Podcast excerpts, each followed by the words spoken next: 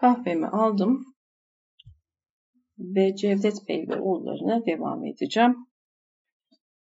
249. sayfada kalmışım. 22. bölüm. Hatıra defteri bölümün başlığı. Hatıra defteri 1 hatta. 13 Eylül Pazartesi 1937. Dün Beşiktaş'a gittim. Muhittin'i gördüm. Bir meyhanede oturduk, konuştuk. Bana hiçbir şey söyleyemedi. Üstelik üzerinde o alaycı tavır da vardı. Onunla konuştuktan sonra günlük hayat bana yasak bir şeymiş, her saniye işlenen bir günahmış gibi gözükmeye başladı. Bugün yazıhaneye gittim. Bütün gün orada oturdum. Akşam evde radyo dinledim. Rousseau'nun itiraflarını okudum ama umduğum kadar hoşlanmadım. Ne yapayım? Bazen keşke Allah'a inanabilseydim diyorum. Muhittin'in şiirlerini bir daha okudum. Doğrusu fazla bir şey bulamadım. 23 Eylül Yazıhaneye gittim. Sıkıntıyla eve geldim. İtirafları ortasından biraz okudum. Biraz ferahladım ama bunun da tuhaf bir şey olduğunu düşündüm. Yatmak için yukarıya odaya çıkmadan önce gazeteleri karıştırdım. Bunları yazıyorum. İsmet Paşa rahatsız olduğu için çekildi. Celal Bayar Başbakan. 29 Eylül Perşembe. Bayram. Ünlem. Öğleden sonra Perihan'la Taksim'e kadar yürüdük. Dönüşte kavga etmeye başladık. Benim hep suratıma astığımı, şikayetçi olduğumu ama neden şikayet ettiğimi de açıkça anlatmadığımı söyledi. Sokağın ortasında ağladı. Ona kendisini suçlamadığımı anlatmaya çalıştım ama başarılı olamadım. Bu kavgalarım ve tuhaflıklarımla başka kocalara benzemeyen bir koca olduğunu biliyorum. 7 Kasım Osmanlı yazıhanede şirketin son durumu hakkında konuştuk. Bu yıl geçen yıla oranla karın çok büyük olacağından yeni depo binasının en kısa zamanda bitmesi gerektiğinden babamın ölümünden sonra muhasebeci Sadık'ın defterlerde kendi yararına ve şirketin zararına bazı küçük ama dikkatli hatalar yaptığından söz etti. Osman ihracata da, ihracata da dayanmamız gerektiğini söyledi. Ben de işlerin böyle saat gibi işlemesinin öneminden söz ettim. Belki yazıhaneye artık gelemeyeceğimi çıtlattım ama bir şey anlayamadı. Yazıhanenin girişine ve kendi odasına Osman babamın resimlerini astı. 23 Kasım Çarşamba Sudan çıkmış balık gibiyim. Böyle yapmam gerektiğini düşünerek kendimi zorlayarak yazıhaneye gidiyorum. Yazıhanede işlere canla başla kendimi veremiyorum. Kendimi unut, unutuyorum. Ne olduğumu, ne yapmam gerektiğini unutmaya çalışıyorum. Ama vicdanım ya da rahatsızlığım ağır basıyor. Evin içinde de sarhoş gibi geziniyorum. Kitap okumaya çalışıyor, dikkatimi toplayamıyorum. 23 Kasım Bu vicdan, sorumluluk ve suçluluk duygusuyla herhalde daha çok bir Hristiyana benziyorum. Bazen eski uyumumu bulmak için her şeyi unutmam gerektiğini düşünüyorum. Yazıhaneye gittim, yorgun geldim. Her akşam eve dönerken bu son, artık yarın gitmem diye düşünüyorum. Sabahları da biraz oturur sonra dönerim diye düşünüyorum. Ama evde yapacak bir şey, bağlanacak ve düşünecek bir şey yok. Ben de kendimi ticarete veriyorum. 4 Aralık Cumartesi Akşam Perihan'la Sait Nedim Bey'i karakolun köşesinde gördük. Köpeğini gezdiriyordu. Bizi görünce biraz sıkıldı galiba. Ayaküstü şundan bundan konuştuk. Yazın verdiği o yemeği, likör içişini düşündüm. Niye biz böyleyiz? Niye onlar öyle de biz böyleyiz? Niye Rousseau ya da Voltaire okumak hoşuma gidiyor da Tevfik Fikret ya da Namık Kemal'den zevk alamıyorum? Neden ben de böyleyim? 13 Aralık Pazartesi Yazıhaneye gittim. Ömer'den mektup var. Kışı Kemah'ta geçireceğini yazıyor. Evliliği gelecek sonbahara kalmış. Bir tünelde çalışıyormuş, çok yoruluyormuş, dünyayı unutmuşmuş. Oturup Ömer'e cevap yazmaya karar verdim. Ama bir şey yazamadım. İçimden karamsar kötü şeyler yazmak geliyordu. Mektubu bıraktım. Buraya yazmaya karar verdim. Şimdi çalışma odasında yazıyorum. Çalışma odasında eski haline soktum. Annem babamın ölümünden sonra bir ara, bir ara burayı mescide çevirmişti. Şimdi gene her şey yerli yerinde. Akşamları buraya kapanıp pinekliyorum. Kağıtları yazılar yazıyorum. Tasarılar yapıyorum. Arada bir kütüphaneden bir kitap çıkarıp okuyorum. Bir Voltaire, Kızıl ile Kara ya da gene bugün biraz okuduğum itirafları okurken karşılaştığım aydınlık ruhu neden kendimde ya da tanıdığım hiçbir insanda bir Türk yazarında bulamadığımı düşünüyorum. Umutsuz, çirkin, mıymıntı bir halim var. Ama neden Türkiye'de her şey böyle? Her şey, herkes uyuyormuş gibi. Yağmur başladı. 17 Aralık Cuma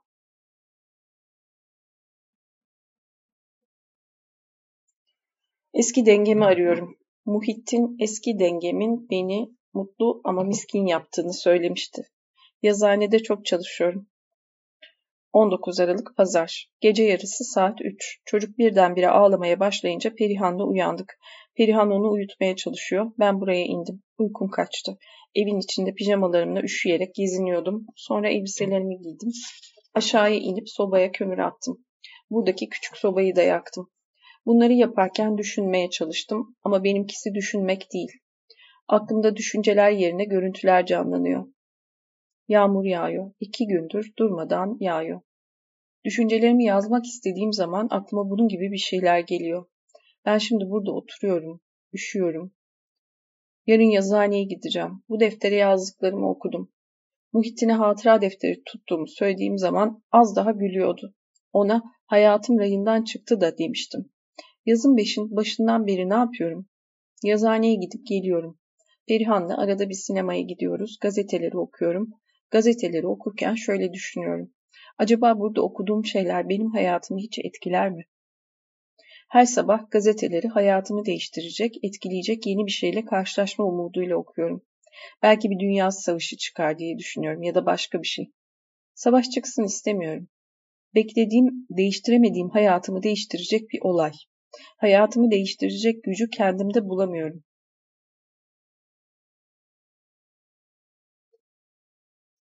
Zaten bu değişmenin nasıl olması gerektiğini de bilmiyorum.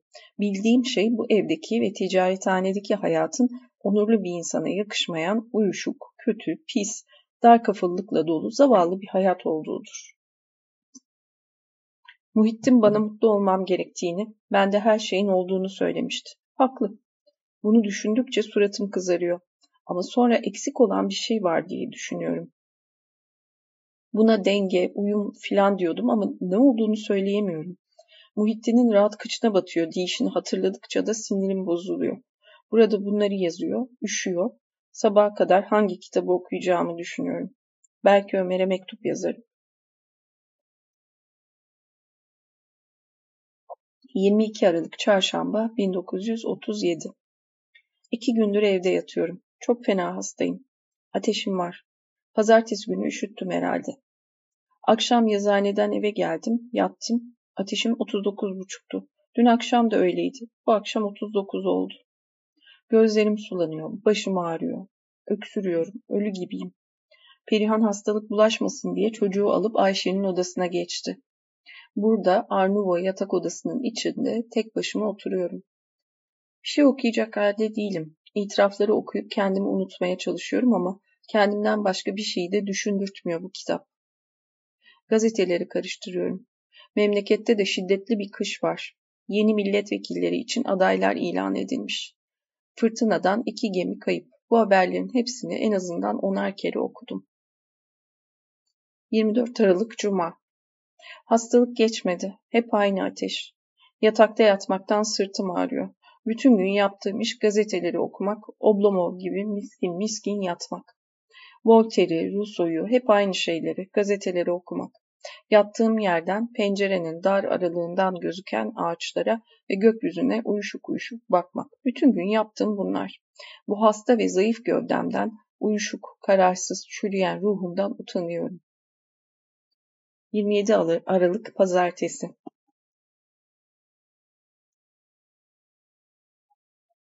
27 Aralık Pazartesi. Sabah kalktım, ateşime baktım, 38.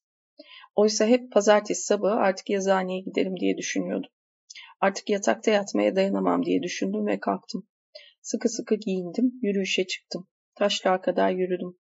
Soğuk da bir rüzgar esiyordu. Pazartesi sabahının Nişantaşı'nı seyrettim. Bakkallar, manavlar, alışverişe çıkan hanımlar, uşaklar, çocuklar, ağaçlar, Tek tek geçen arabalar. Ta Maçka tramvay durağına kadar yürüdüm. Dönüşte tramvaya bindim. Bizim köşede Sayit Nedim Bey'in kız kardeşi Güler'i gördüm.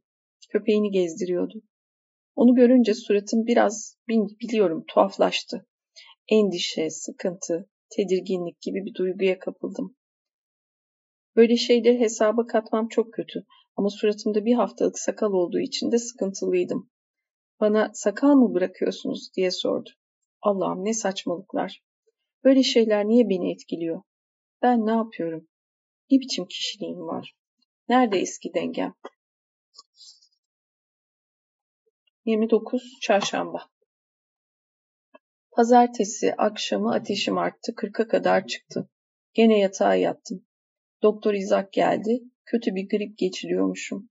Burada yatakta eli kolu bağlı yatmak felaket. 31 Cuma Ateşim düşmedi, yılbaşı akşamı. Aşağıda tombala oynanıyor. Ne uyuyorum ne de bir şey yapabiliyorum. Boş, bomboş, geçmişi ve geleceği olmayan, kişiliksiz bir eşya, bir saksı ya da ne bileyim kapı tokmağı gibi hissediyorum. Evet, ben bir kapı tokmağıyım.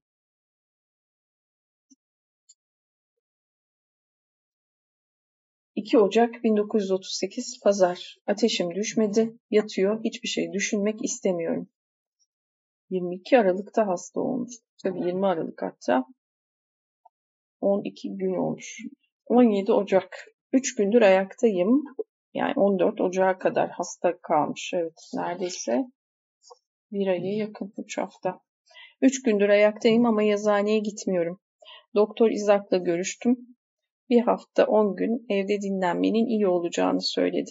Sigara içiyorum. Bütün günü çalışma odasında kitap okuyarak geçiriyorum. Bir karış sakalım var. 21 Ocak. Çok sıkı okuyorum. Bazı iktisat ve felsefe kitapları okudum. Gene dönüp dönüp Voltaire'i ve Rousseau'yu okuyorum ama eski heyecanla değil. Bu sabah Ömer'e bir mektup daha yazdım.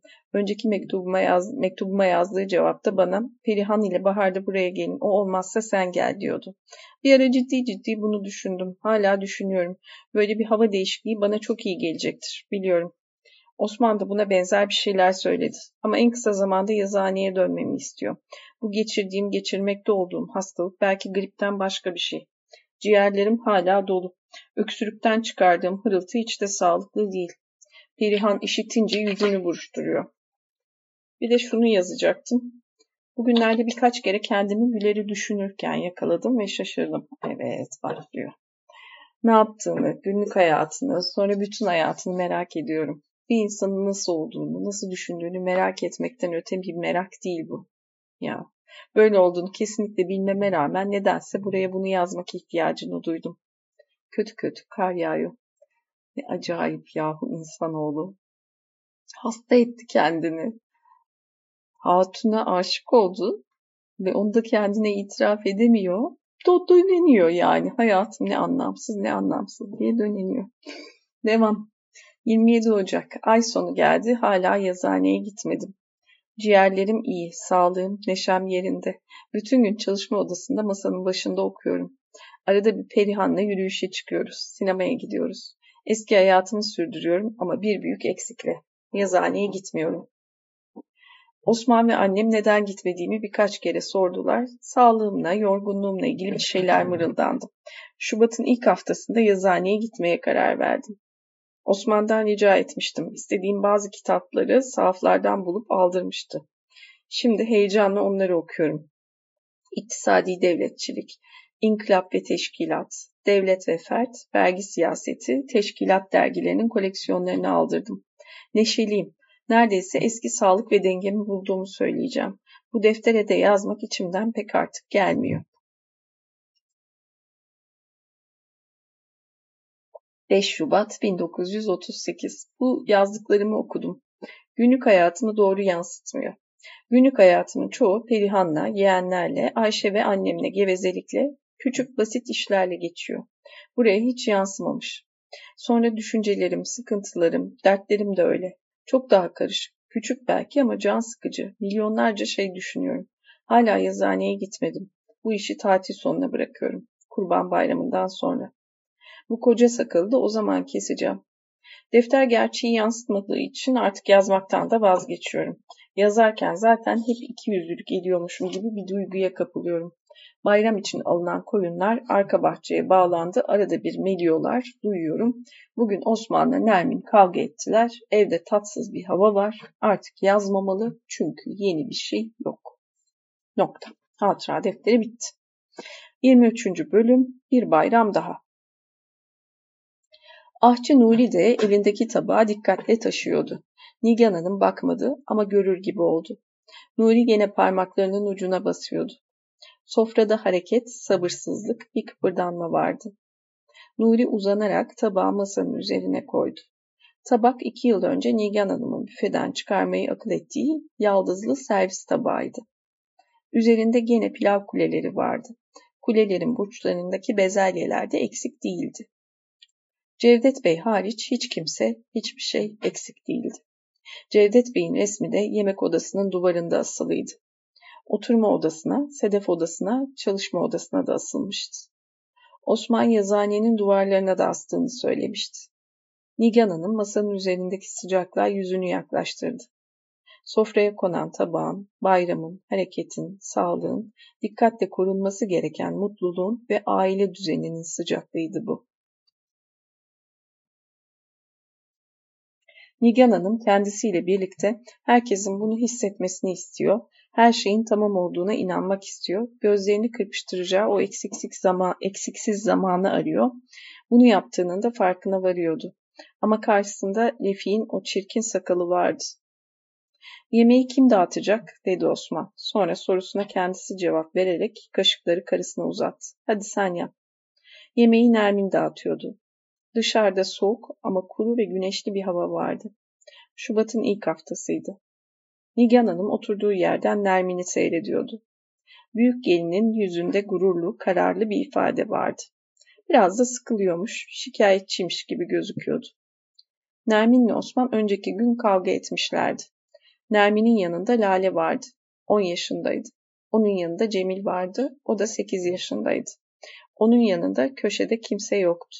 Orada eskiden Cevdet Bey otururdu. Şimdi orada sandalye de yoktu. Eskiden Cevdet Bey'in doldurduğu geniş boşluğun yanında Ayşe vardı. Nigan Hanım gözünün ucuyla Ayşe'nin tabağına aldığı pilava baktı. Az buldu ama ses etmedi. Nigan Hanım'ın öteki yanında Perihan vardı. Perihan'ın karşısında Osman oturuyordu. İkisinin arasında da Refik vardı.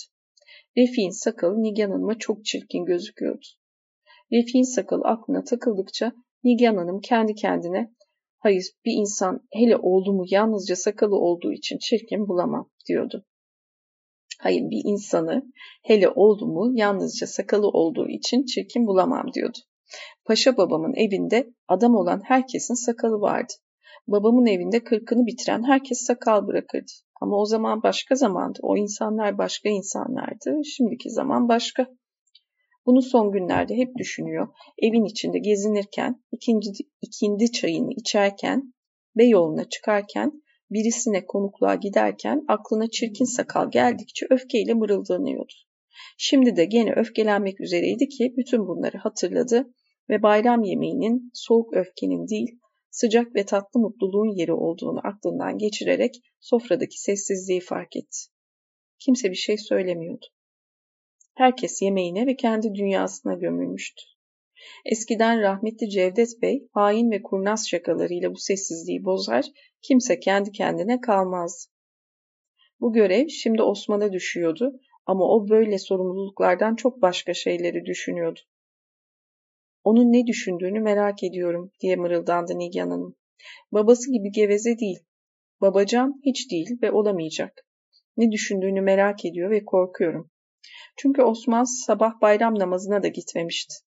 Nigan Hanım dindar değildi ama bayram namazına aileden birinin gitmesi iyi bir şeydi. Şeker bayramında gittiği namaza şimdi niye gitmiyordu? Üstelik önceki günde karısıyla kavga etmişti. Nigan Hanım büyük oğlu hakkında bu endişe verici düşüncelerle oyalandıktan sonra küçük oğlunun daha büyük bir endişe kaynağı olduğunu aklından geçirerek umutsuzluğa kapılır gibi oldu. Hayır, sakal olamazdı onu öfkelendiren. Sakalın arkasında başka bir şey vardı. Ama şimdi onu araştırmak hoş değildi. Sessizliği bozmak istedi. Lokmasını yuttuktan sonra sordu. Eti nasıl buldunuz? Gene sessizlik duyuldu. Sonra da fısıltı gibi bir ses. Çok yağlı. Ayşe'ydi bu. Her zamanki gibi gene annesinin canını sıkacak bir tatsızlık bulmuştu. Nigan Hanım'ın içinden onu azarlamak geldi ama soruyu soran da kendisiydi. Hem babasının ölümünden sonra ağzını bıçak açmayan şu kızcağıza konuşabilmesi için biraz fırsat vermek de gerekiyordu. Nigan Hanım kızına hiçbir şey söylemedi. Başka kimse de bir şey söylemedi. Gene yalnızca yemeğin, çatal bıçağın ve tabakların gürültüsü duyuluyordu. Neden böyle olduk diye düşündü Nigan Hanım. Cevdet Bey gitti, böyle olduk. Bu cevabı doyurucu bulmadı. Neden böyle sessiz olduk? Neden herkes hep böyle kendi dünyasına çekiliyor? Refik'in suratına bakmadan ama bakmamasına rağmen yavaş yavaş oynayan çeneyle birlikte aşağı yukarı kıpırdanan o kara lekenin sinir bozucu varlığını hissederek düşünüyordu. Çok güzel anlatmış. Refik'in suratına bakmadan ama bakmamasına rağmen yavaş yavaş oynayan çeneyle birlikte aşağı yukarı kıpırdanan o karelekin başka bir varlık olmuş o sakal artık. Sinir bozucu varlığını hissederek düşünüyordu. Niye şu çocuk 40 gündür işe gitmiyor, surat asıyor, yaşamıyor? Sağlığı bozuldu ama iyileşti. Acaba şimdi iyi mi? Ya bayramdan sonra da sakalını kesmez ve yazıhaneye gitmezse?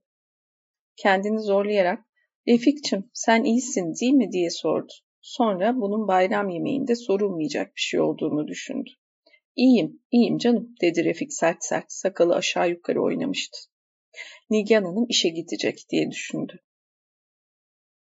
Zeytinyağlı ıspanağın gene ağır ağır sofraya yaklaştığını ve kalkan yaldızlı tabağın yerine konduğunu gördü.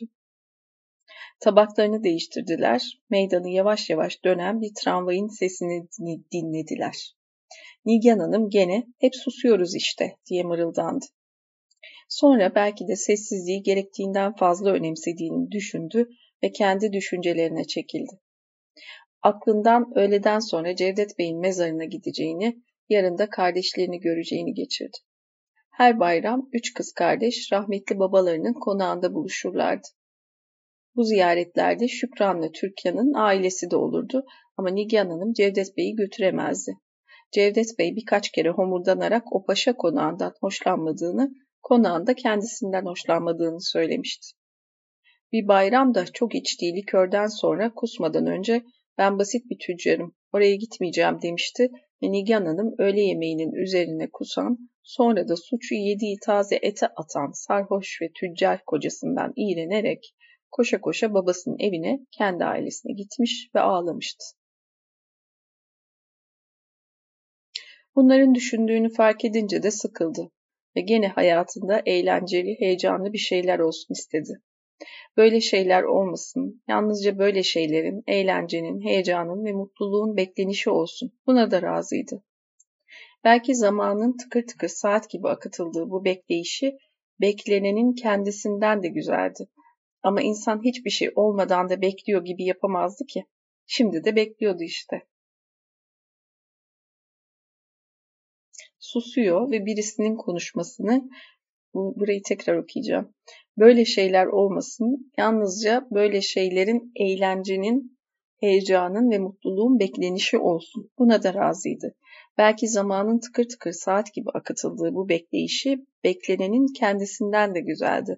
Ama insan hiçbir şey olmadan da bekliyor gibi yapamazdı ki. Şimdi de bekliyordu işte. Susuyor ve birisinin konuşmasını, güzel ve hoş bir şey söylemesini ve bir de birazdan aşçı Nuri'nin getireceği portakallı ekmek kadayıfını bekliyordu. Biraz böyle düşünerek bugün üzerine giydiği elbiseyi giymekle iyi ettiğini, mavi güllü çay takımının bir fincanının da bu sene kırıldığını aklından geçirerek bekledi ve sonra aşçı Nuri'nin ayak seslerini duydu. Tatlıyı görmek için döndü ama Nuri iki tane zarf getirmiş uzatıyordu. Zarflardan birini acele acele açtı. Bu muhasebeci Sadık'tan gelen Türk Hava Kurumu'nun tebrik kartıydı. Okumadan Osman'a uzattı. Öbür zarfı da şu asker yeğenden geldiğini düşünerek açtı, okudu. Sevgili yengeciğim, rahmetli amcamın bana bırakmış olduğunu öğrendiğim parayı bana hala yollamadınız. Ne paradan ne mülkten haber verdiniz. Bu hakkım her zaman bakidir. Bayramınız mübarek olsun. Ellerinizden ve herkesin gözlerinden öperim. Birdenbire öfkelendi. Deli bu çocuk diye düşündü. Geçen şeker bayramında da böyle bir kart atmış, o zaman şaşırmışlardı. Cevdet Bey'in vasiyeti açıktı. Yeğenine hiçbir şey yoktu, zaten olamazdı. Gene de Osman Ziya'ya kibar bir mektup yazmış. Bu hakkının kaynağını sormuş. Tabii o da hiçbir şey gösterememişti. Deli bu çocuk. Bir daha okudu. Geçen mektupta yalnız paradan söz ediyordu. Şimdi bir de mülk çıkarmıştı. Uydurduğu ortadaydı ama bu küstahlığı yapacak cesareti nereden buluyordu? Nigan Hanım zarfı Osman'a uzattı. Sonra mektubu okuyan oğlunun yüzünü inceledi. Osman'ın da öfkelendiğini görünce iştahım kaçıyor diye düşündü.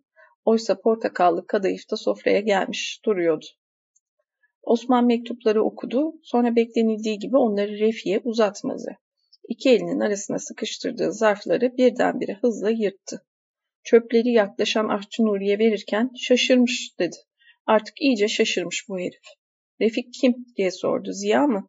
Osman biti kanlanan her askere bir şey verecek insan olsaydık biz bu şirketi, bu aileyi, bu düzeni zor kurardık dedi. Nigan Hanım oğlunun öfkesinden ve sözlerinden hoşlandı. İstediği güzel söz, istediği mutluluk beklenmedik bir biçimde birdenbire gelivermişti. Huyu suyu ne olursa olsun büyük oğlum şu aileye ve hayata babası kadar bağlı diye düşündü.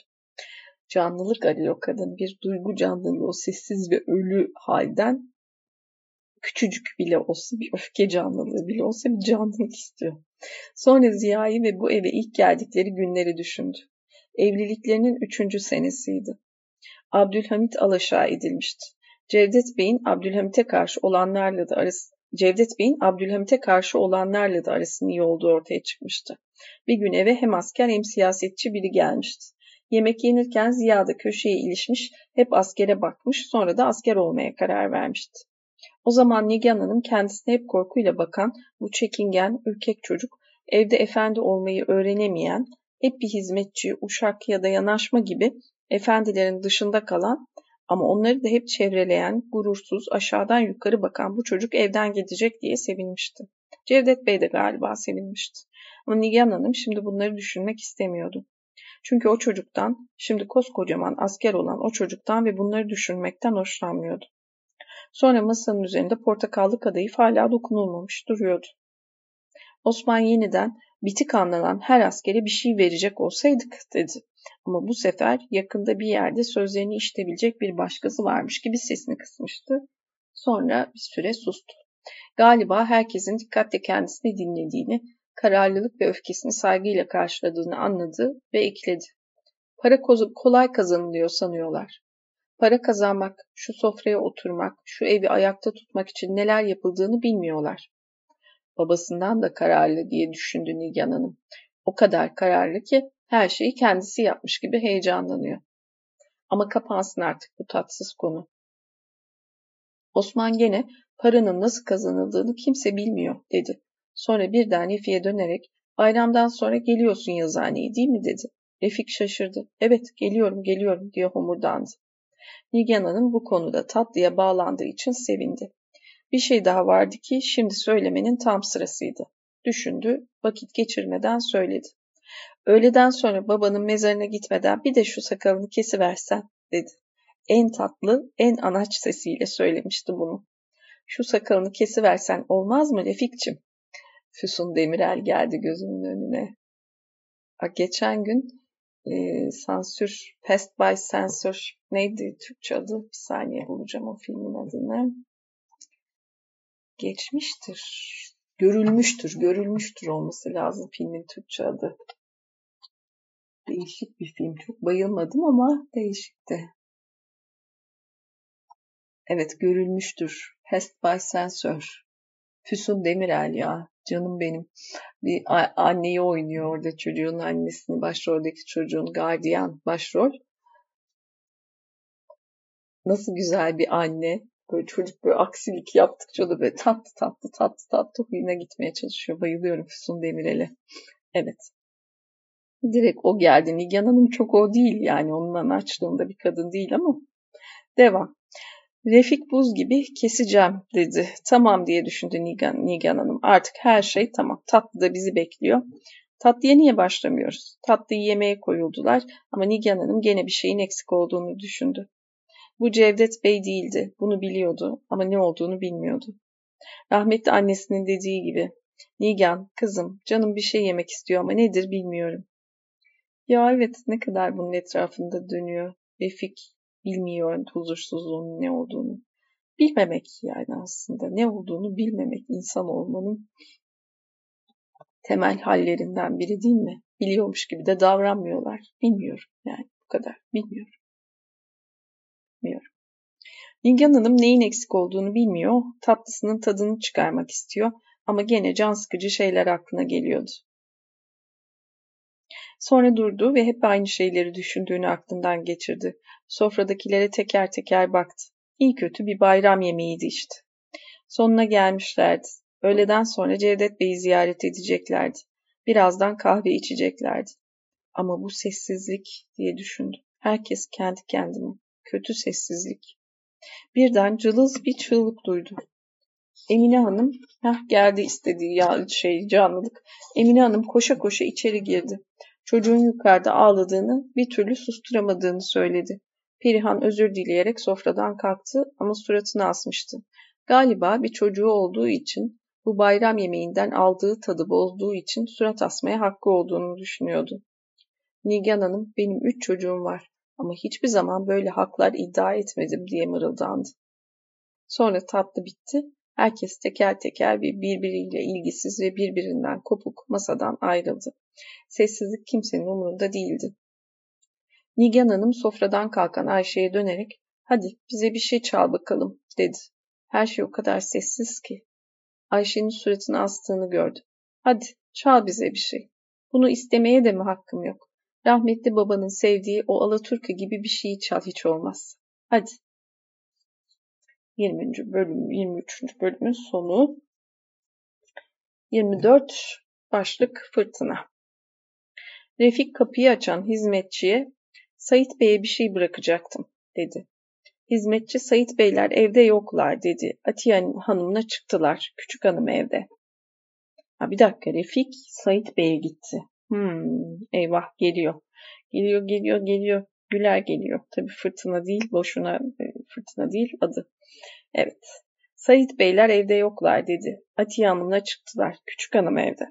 Zaten bir zarf bırakacaktım dedi Refik. Ceketinin cebinden Osman'ın verdiği zarfı çıkardı. Hizmetçi durun küçük hanımı çağırayım dedi. Refik'in paltosunu almak istedi. Refik paltosunu çıkarmadı. Bir şeyler homurdandı ama zarfı bırakıp gitmedi. Hizmetçi de çıkmıştı zaten. Niye zarfı bırakıp gitmedim diye düşündü. Kapının önünde dikiliyordu. Saatine baktı. Altıyı biraz geçiyor. Yazıhaneden erken çıkmıştı ama Beyoğlu'nda oyalanmıştı. Hizmetçi tekrar geldi. Güler Hanım şimdi geliyor. Siz içeri buyurun dedi. Refik yok yok zahmet etmesin. Ben oturmayı keşke çağırmasaydınız dedi ve paltosunu çıkarıp içeri girdi. Yaz sonunda Sayit Nedim Bey'in elinde likör bardağıyla kendinden geçtiği odaydı burası. Refik eşyayı seyretti. Yaldızlı bir çerçevenin içinde bir ayna gördü ve çekinerek kendine baktı. Yüzünü beyaz ve sağlıksız buldu ama bıyığını beğendi. Üç gün önce bayram yemeğinin üstüne mezarlığa gitmeden önce sakalını kesmiş ama bu bıyığı bırakmıştı. Bıyık her zaman dağınık ve anlamsız duran yüzüne derli toplu bir anlatım vermişti. Bu Perihan'ın sözüydü. Refik aynaya bakarak Perihan'ı düşündü, sonra endişeyle Güler'i hatırladı. Merdivenlerde ayak sesleri duydu. Şaşırıyorum diye mırıldandı. Güler odaya girdi, Refik gene şaşırıyorum diye mırıldandı. Selamlaştılar, karşılıklı birkaç cümle söylediler. Refik cebinden zarfı çıkarıp anlatmaya koyuldu. Sayit Bey'in Osman'dan rica ettiği iş mektubu örneği buradaydı. Sabah yollayamamışlardı çünkü hazır değildi. Mektup Almanya'ya Siemens'e yazılmıştı ama aynı şeyler bir başka şirkete de yazılabilirdi. Bu bilgileri dikkatle veriyor, biraz sonra da evden çıkacağını düşünüyordu. Güler de abisiyle ilgili bir şeyler söylemeye başladı. Refik kadının söylediklerini dinlemiyor, elinde tuttuğu zarfı hemen verip çıkıp gitmeyi aklından geçiriyordu. Güler bir ara susar gibi olunca zarfı uzattı ve az önce söylediği bu iş mektubu kopyası ile ilgili cümleleri tekrarladı. Güler, niye, hemen gidiyor musunuz, dedi. Sonra koşup hizmetçiye çayı getirmesi için seslendi. Refik'e biraz oturmasını rica etti. Refik'in cevabını beklemeden kendisi oturdu ve Refik'e kızının nasıl olduğunu sordu. Refik bir şeyler mırıldanarak Güler'in arkasından koyun gibi yürüdü. Kadının oturduğu divanın karşısındaki koltuğa oturdu. Söyleyecek başka bir şey olmadığı için yapmacıklı bir heyecanla kızını anlatmaya başladı. Küçük kızlarının zekası Refik ile Perihan'ın gurur kaynağıydı. Bu zekanın şimdiden bir yığın belirtisi vardı. Hangi çocuğun yok ki? Refik bu belirtilerden birkaçını anlattı. Sonra belli belirsiz bir suçluluk duydu. Perihan'dan ve kızından bu kadına söz etmek canını sıkmıştı. Buna neden sıkıldığını araştırdı. Sonra çünkü bu bir dul kadın diye düşündü ve daha çok düşünmekten korkarak verdiği mektup örneği hakkındaki bilgileri tekrarladı. Hizmetçi çayları getirdi. Sessizlik başladı ama kısa sürdü. İçeriye köpek girmişti. Hayvan Efi'yi görünce önce şüpheyle durdu, sonra ihtiyatla yaklaştı, kokladı ve yabancı olmadığını anlayıp mangalın yanına uzandı. Güler sizi tanıdı dedi. Refik evet tanıdı dedi. Çabuk çabuk çayını içiyordu. Konuşacak şey de kalmadı diye düşündü. Suçluluk duygusuna kapılmaktan da korkuyor, Güler'in yüzüne bakmıyor, bu halinden de hiç hoşlanmıyordu. Ortasında garip bir mangal duran oda, içinde hiç alışık olmadığı bir eziklik ve yenilgi duygusu uyandırıyordu. Güler bıyık bırakmışsınız dedi. Sakalınızı kesmişsiniz. Refik söyleyecek bir şey aradı ama başını sallamaktan başka bir şey yapamadı.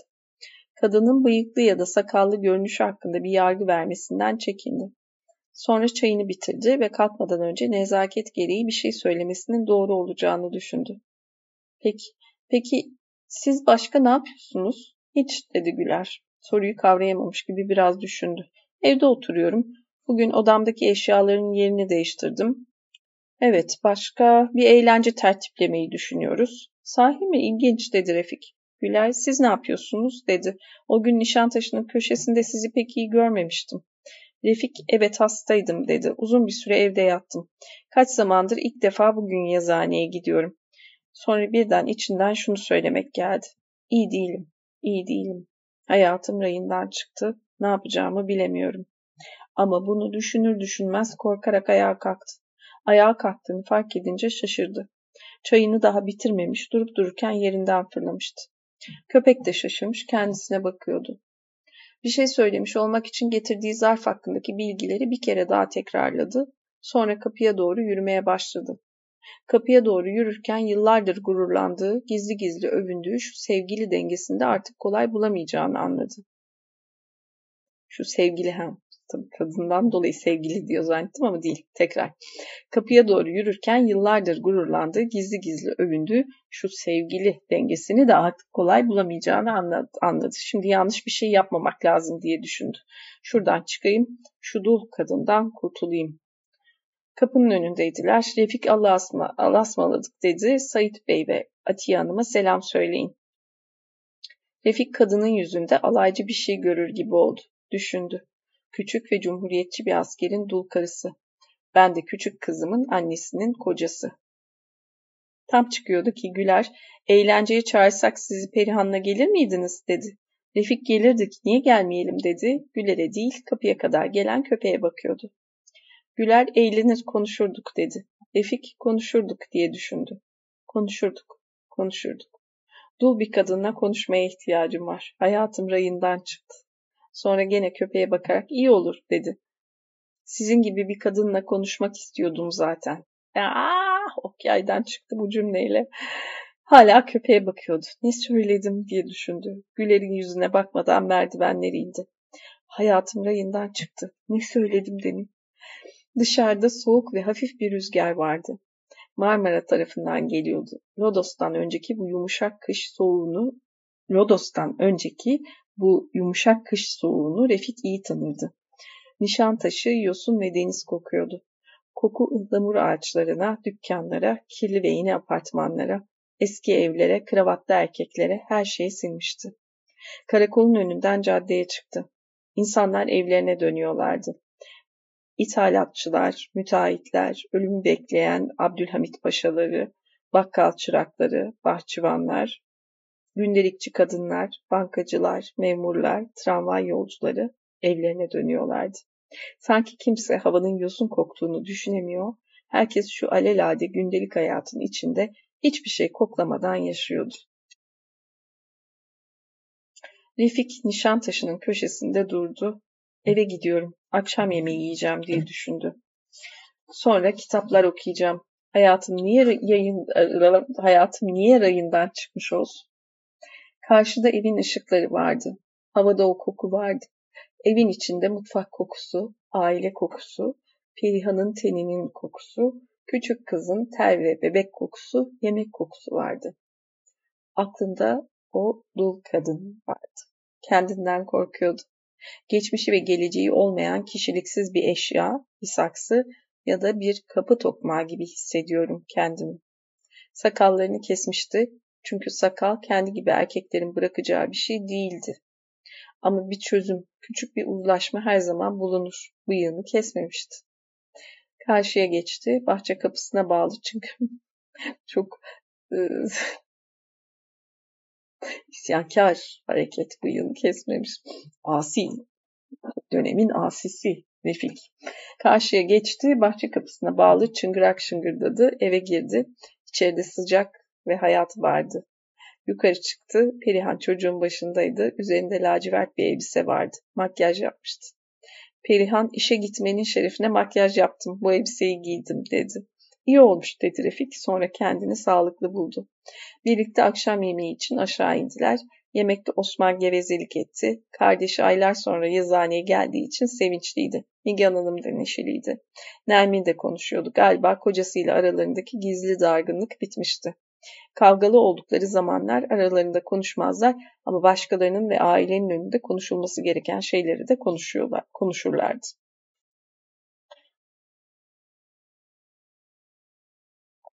Yemekte Nigan Hanım Cevdet Bey ile ilgili bir anısını anlattı. Torunlar biraz şımarıklık ettiler ama hoş görüldüler. Yemekten sonra Refik Küçük Cemil'in aritmetik ödevine yardım etti. Sonra çalışma odasına çıktı. Hatıra defterine yazmak istedi ama içinden bir şey gelmedi. Bir süre oturup kitap okudu ama okuduğuna kendini veremedi. Sigara içerek odada aşağı yukarı gezindi. Sonra yeniden oturma odasına indi. Gazeteleri açıp okumaya başladı. Arada bir radyodan gelen sesi dinliyor, gazetelere bakıyor, şundan bundan konuşan Nigan Hanım'la Perihan'a kulak veriyordu. Onların sözlerinden ve dışarıdan gelen seslerden Lodos çıktığını anladı. Sonra okuduğu gazeteyi daha dikkatli okumak istedi. Gazeteye bakarken birdenbire Perihan bana bakıyor diye düşündü. Bunu nasıl anladığını çıkaramıyordu ama Perihan'ın Nigan Hanım'la konuşurken, başkalarıyla konuşurken arada bir göz ucuyla kendisine baktığını, sanki orada olup olmadığını denetliyormuş gibi koltukta oturan kocasının gölgesini süzdüğünü biliyordu. Son günlerde neşelenir gibi olduğu, sakalını kestiği, yazıhaneye gittiği için Perihan'ın sevindiğini seziyordu. Ama şimdi üzerinde gezindiğini hissettiği bakışın bu sevinçten çok tedirginlik taşıdığını da anlıyordu. Birden gazetesini topladı ve Perihan'ı önceden hissettiği gibi kendisine bakarken yakaladı. Perihan gülümsemeye çalıştı. Refik tekrar gazeteyi açtı ama bu sefer dikkatini hiç toplayamadı. Annesiyle Nermin konuşuyorlardı. Nigan Hanım rüzgar hızlanıyor diyordu. Nermin de ya ya lodos çıkıyor diyordu. Gazetedeki Almanya ve Avusturya hakkındaki bir yazıyı birkaç kere okuyarak onları dinledi. Yazı Almanya Avusturya'ya boyun eğecek mi diye soruyor. Dışarıda rüzgar hızlanıyordu. Refik delireceğim galiba diye düşündü. Gazeteleri alıp odadan çıktı. Merdivenleri çıkarken olmuyor. Eskisi gibi olmuyor.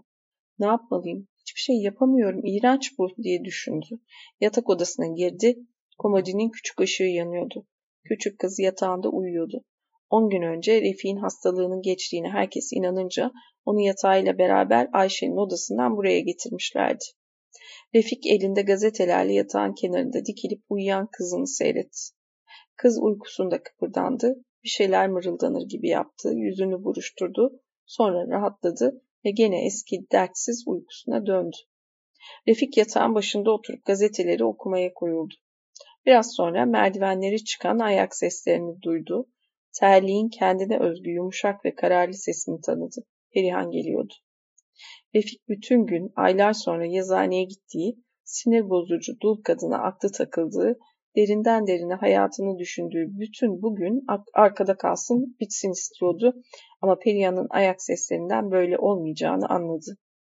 Önünde daha vakit vardı. Perihan odaya girdi. Refik gene gazeteleri okumaya çalıştı. Ama odanın içinde gezinen, perdeleri çeken, çekmeceleri açan, dolapları karıştıran, dikiş kutusuyla oyalanan Perihan'a dikkat ediyordu. Sonunda Perihan sandalyeye oturdu ve eline aldığı bir gömleğin kopuk düğmesini dikmeye başladı. Ben gerildim yahu okurken. Refik bu kopuk düğme için sabah Perihan'la tartıştıklarını hatırladı. Perihan'ın bir tartışmaya yol açan bu düğmeyi hala dikmemiş olduğunu, gömleği yeni eline aldığını düşündü. Sonra okuyamayacağını karar vererek gazeteyi yere atıp Perihan'a bakmaya başladı. Perihan kocasının kendisine baktığını anladı. Gözlerini gömlekten kaldırdı. Yatacak mısın diye sordu. Şimdi mi dedi Refik. Saatine baktı. Dokuz buçuğa geliyordu. Hayır yatmayacağım. Çıkıp biraz yürüyeceğim. İyi değilim. Bunu daha önceden düşünmemiş, şimdi dilinin ucuna geldiği için söylemişti ama yerinden kıpırdamadı. Perihan'ın iğneyi tutan ince parmaklarını, inip kalkan beyaz elini seyrediyordu. Günün bitmediğini biliyor, bitmesi için bir şey olması gerektiğini sezinliyor, bunu bekliyordu. Bu belirsiz şeyi bir süre bekleyerek durdu, uzun bir sessizlik oldu, sonra Refik bir şeyler söylemek istedi. Bugün şu Güler Hanım'a gittim. Bir eğlence tertipliyorlarmış, bizi de çağırıyor. Perihan ipliği dişleriyle koparıp başını kaldırdı. İyi işte, gideriz. Gider miyiz? Ne yapacağız orada? Niye? Gider eğlenirdik. Hayır hayır ne işimiz var bizim orada? Niye? Hiçbir şey yapmıyoruz. Bari hiç olmazsa biraz insan yüzü görürüz. Yok canım, hele oradaki insanların yüzü. Hoşlanmıyorum o insanlardan. Şu Sayit Nedim Bey'den. Neydi o akşamki soytarı hali? Acı çeken paşazade, tüccarlığın vicdanına ağır geldiğini söyleyen maskara. Babası paşa ise babasının dedesi çoban, sonra o ukala kız kardeşi. Çirkin bir şey var onlarda. Gitmeyeceğiz. Ben gitmek istiyorum ama, dedi Perihan. Kararlı gözüküyordu. Eğlenceli insanlar. Hep evde oturmaktan bıktım. Eğlenceli ha, diye bağırdı Refik. Sonra Sayit Nedim Bey'i taklit etmeye başladı. Avrupa, ah Avrupa. Çok rica ederim lütfen. Ah teşekkür ederiz. Ah Paris. Vah benim babam bir paşaydı. Of yazık oldu bana. Bunları söylerken eğilip bükülüyor. Sait Bey de hiç görmediği kadınsı hareketlerle hanımların ellerini öpüyormuş gibi havaya öpücükler konduruyordu. Birden Perihan sinirli bir kahkaha kopardı. Bu Sait Bey'den çok sana benziyor dedi. Bu sefer o taklide başladı. Of hastayım, ah içim sıkılıyor, vah yazıhaneye gidemem. Taklidi bıraktı ve deminki kararlılığıyla ekledi. Ben oraya gitmek ve eğlenmek istiyorum. Sonra birden yataktaki çocuğa döndü. Bunu da uyandırdık işte. Refik, demek benim hakkımda düşündüğün bu diye bağırdı. Bir şey düşünemiyor, Perihan'ın demin yaptığı taklitten başka aklında hiçbir şey canlanmıyordu. Demek benim hakkımda düşündüğün bu. Perihan, ben o eğlenceye gitmek istiyorum, dedi. Refik Perihan'ın bu sözleri inatçılığından gururunu korumak için söylediğini anladı ama bağırdı. Zaten şimdiye kadar bütün istediğinde buydu. Eğlence. Bir gömleğin düğmesini bile dikemiyor. Hep eğlence düşünüyorsun. Estağfurullah. Şaşırdı kendini Refik. Perihan'ın etkilenmemiş gözükmeye çalışarak çocukla meşgul olduğunu görünce daha çok bağırdı. Sen kafasız, yüzeysel, zavallı bir yaratıksın. Oha. Perihan'ın dönüp kendisine baktığını gördü ve gene bağırdı. Sığ, aptal ve işe yaramaz bir yaratıksın sen, anlıyor musun? Beni hiçbir zaman anlamadın, ne de anlamaya çalıştın. Perihan bir hastaya bakar gibi endişeyle Refik'e baktı. Refik odadan çıktı, kapıyı vurdu. Kapının önünde bir süre içeriden içeriden geçti. Ne, ne, ne, suçu var Perihan'ın? Ne acımasızlık, ne büyük, ne kötü laflar. Kendi mutsuzluğunu Perihan'a yüklemek ve onu suçlamak. Hiç alakası yok kadının. Devam. Refik odadan çıktı, kapıyı vurdu. Kapının önünde bir süre içeriden gelecek bir sesi bekleyerek durdu, durdu ama hiçbir şey duymadı. Ne ağlama sesi bekliyor. Ama hiçbir şey du duymadı. Sonra çalışma odasına indi. Orada gene az önce okuduğu kitabı okumaya kalkıştı. Kendini zorlayarak her hareketini elini kolunu denetim altında tutarak hep o kitaba, Rousseau'nun itiraflarına bakmak, okuyup anlamak istedi ama aynı cümleleri birkaç kere okumaktan başka bir şey yapamadı. Ayağa kalkıp sigara yaktı. Elinin titrediğini fark etti. Sigarasını içerken odanın içinde aşağı yukarı yürümeye başladı. Demin söylediği sözleri, Perihan'ın yaptığı taklidi düşünüyordu. Birisi önceden karısının kendisiyle böyle alay edebileceğini, kendisinin de kaba ve hayvani sözler söyleyeceğini bildirseydi ona inanmaz, böyle şeylerin zayıf ve ahlaksız insanların evliliklerinde olacağını söylerdi. En şaştığı şey buydu. Zayıf insanların hayatlarında görülebilecek şeyler kendi hayatına nasıl girmişti? Bunlar nasıl oldu? Şu dul kadına neler söyledim, Perihan'a neler söyledim diye mırıldandı ama bunları ayrıntılarıyla düşünüp anlayacak durumda değildi. Boğazında yumruk gibi bir öfke vardı. Öfke bir şey düşünmesine engel oluyor, içinde bir felaket duygusu yükseliyor, bir şeyler yapmak istiyordu. Odanın içinde yürürken koltuğa çarptı, masanın kenarındaki küllüğü devirdi. Sinirlerine hakim olmaya, elinin titremesini durdurmaya çalıştı. Sonra odadan çıktı. Merdivenleri hiçbir şey düşünmek istemeden hızla tırmandı. Sarhoş gibi odaya girdi. Perihan yatağın kenarına oturmuş ağlıyordu. Çocuk da ağlıyordu. Beni hiçbir zaman anlamadın. Benimle hiç ilgilenmedin. Kaba bir hareketle dolabı açtı ve ceketlerini, kazaklarını, çoraplarını yatağın üstüne atmaya başladı. Kendini kaybetti Refik. Wow, possessed ele geçirildi. Vallahi bir yaratık tarafından ele geçirildi şu anda. Yani şuursuz zaten düşünerek de hareket etmiyor. Yaptıklarını Perihan görsün istiyordu ama o, o ellerini yüzüne kapamış ağlıyordu. Bir daha beni hiç anlamadın diye bağırdı ama sesi boğuluyormuş gibi kısılmıştı. Kısık sesle acele acele ekledi. Artık ben bu evde duramam. Gidiyorum. Perihan Allah'ım Allah'ım ben ne yaptım ki dedi. Refik dolaptan çıkardığı bavula donlarını, çoraplarını tıkıştırıyor. Arada bir gene beni hiç anlamadın diyordu. Sonra bir ara durdu. E nereye gideceğim diye düşündü ve içinden Perihan'a sarılmak geldi ama korktu ve gene artık bu evde duramam dedi. Kendini inandırmak istiyormuş gibi bunu birkaç kere tekrarladı, bavulunu kapadı, çekmeceden bütün parasını aldı, Perihan'ın yüzüne bakmaktan korkarak odadan çıktı. Merdivenlerden indi, çalışma odasına girip masanın üzerinde duran kitapları ve defterleri bavuluna sıkıştırdı. Aldığı kitapları yeterli bulamayarak kütüphanenin raflarına baktı, birkaç kitap daha aldı. Başka kitaplar da almak istedi ama bunları bavuluna sığdıramadı. Sığdırmak için uğraşırken de kendini öfkelendi ve bavulunu kapıp odadan çıktı. Merdivenleri hızla indi. Oturma odasında radyo çalıyordu. Annesiyle Nermin gevezelik ediyor, Osman sigara içiyordu. Refik kararlı ve hızlı adımlarla odanın ortasına yürüdü ve bavulunu yere bıraktı. Bir durgunluk oldu. Osman ayağa kalktı.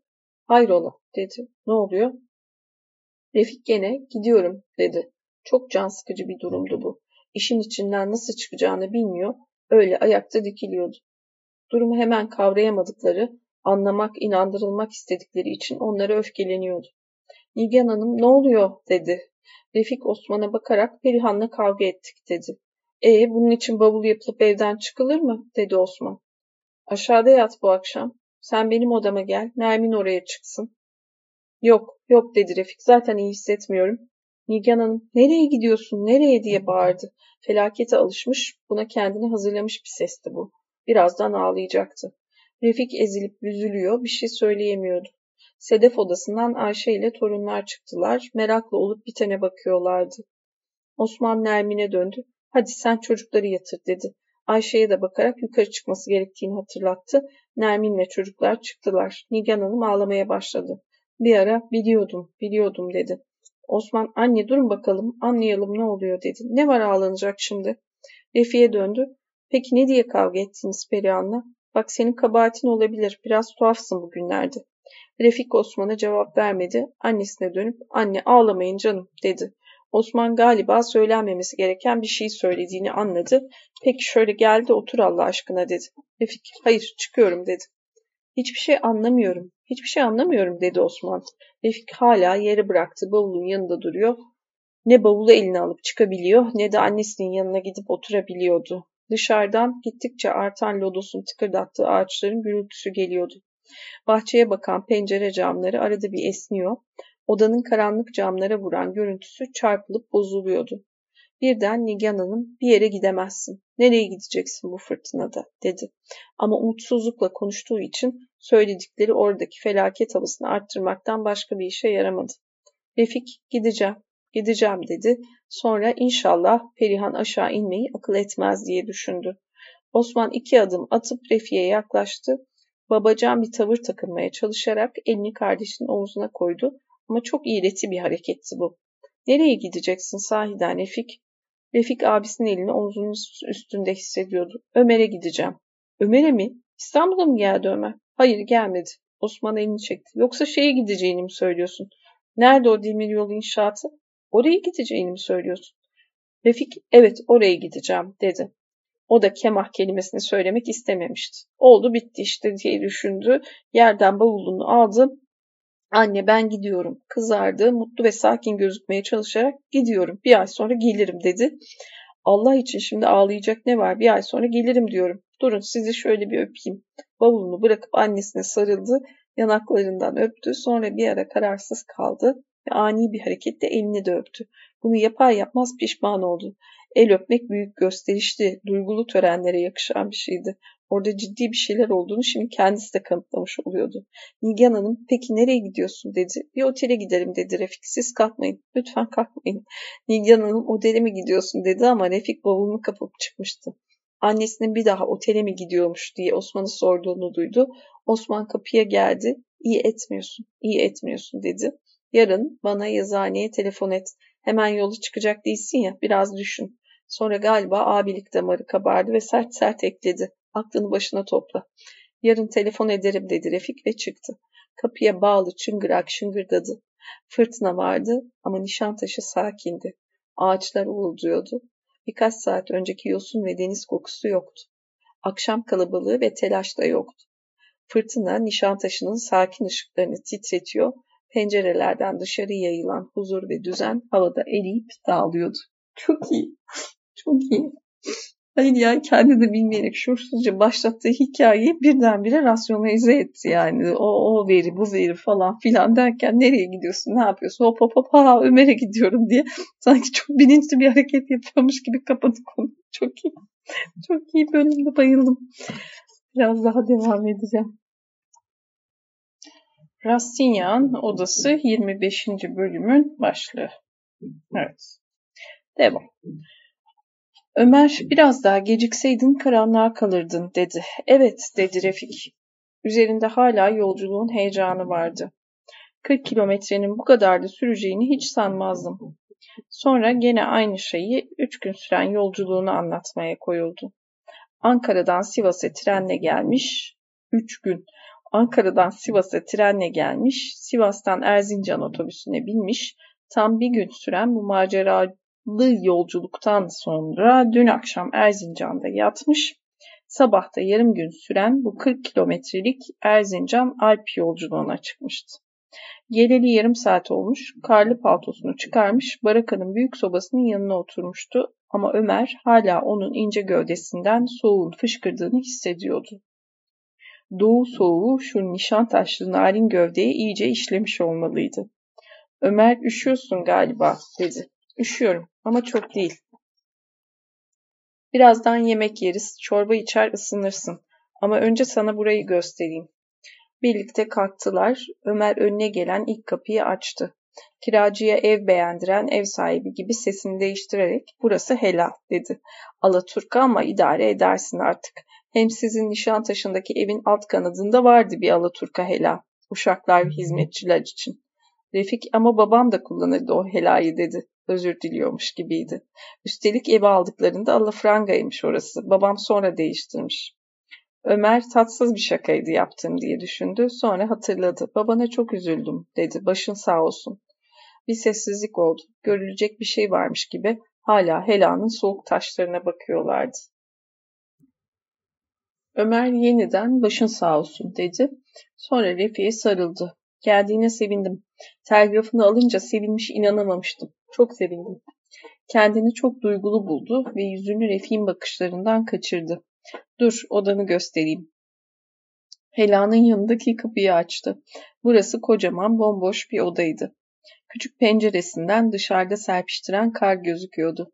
Çok büyük yahu dedi Refik. Hem çok soğuk. Evet, ısıtmak derttir. Büyük bir oda istersin diye düşünmüştüm. Kışın yalnız tünellerde çalışılabildiği için barakalar boş oluyor. İstersen benim odaya da bir bak ama orada okumak için köşe bulabilir misin bilmem.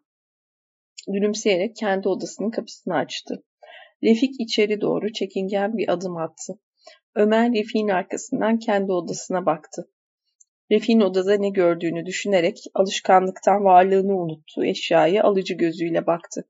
Bir yatak, birkaç boş somya, üzerinde çizim ve hesap kağıtları duran bir masa, kaba bir dolap, borusunu odanın içinde dolandıran iri bir soba, küçük bir masanın üzerinde kurutulan sigaralar, pencerelerin kenarlarına sıkıştırılmış gazeteler, döşemesi ahşap, kirli ve eski bir oda.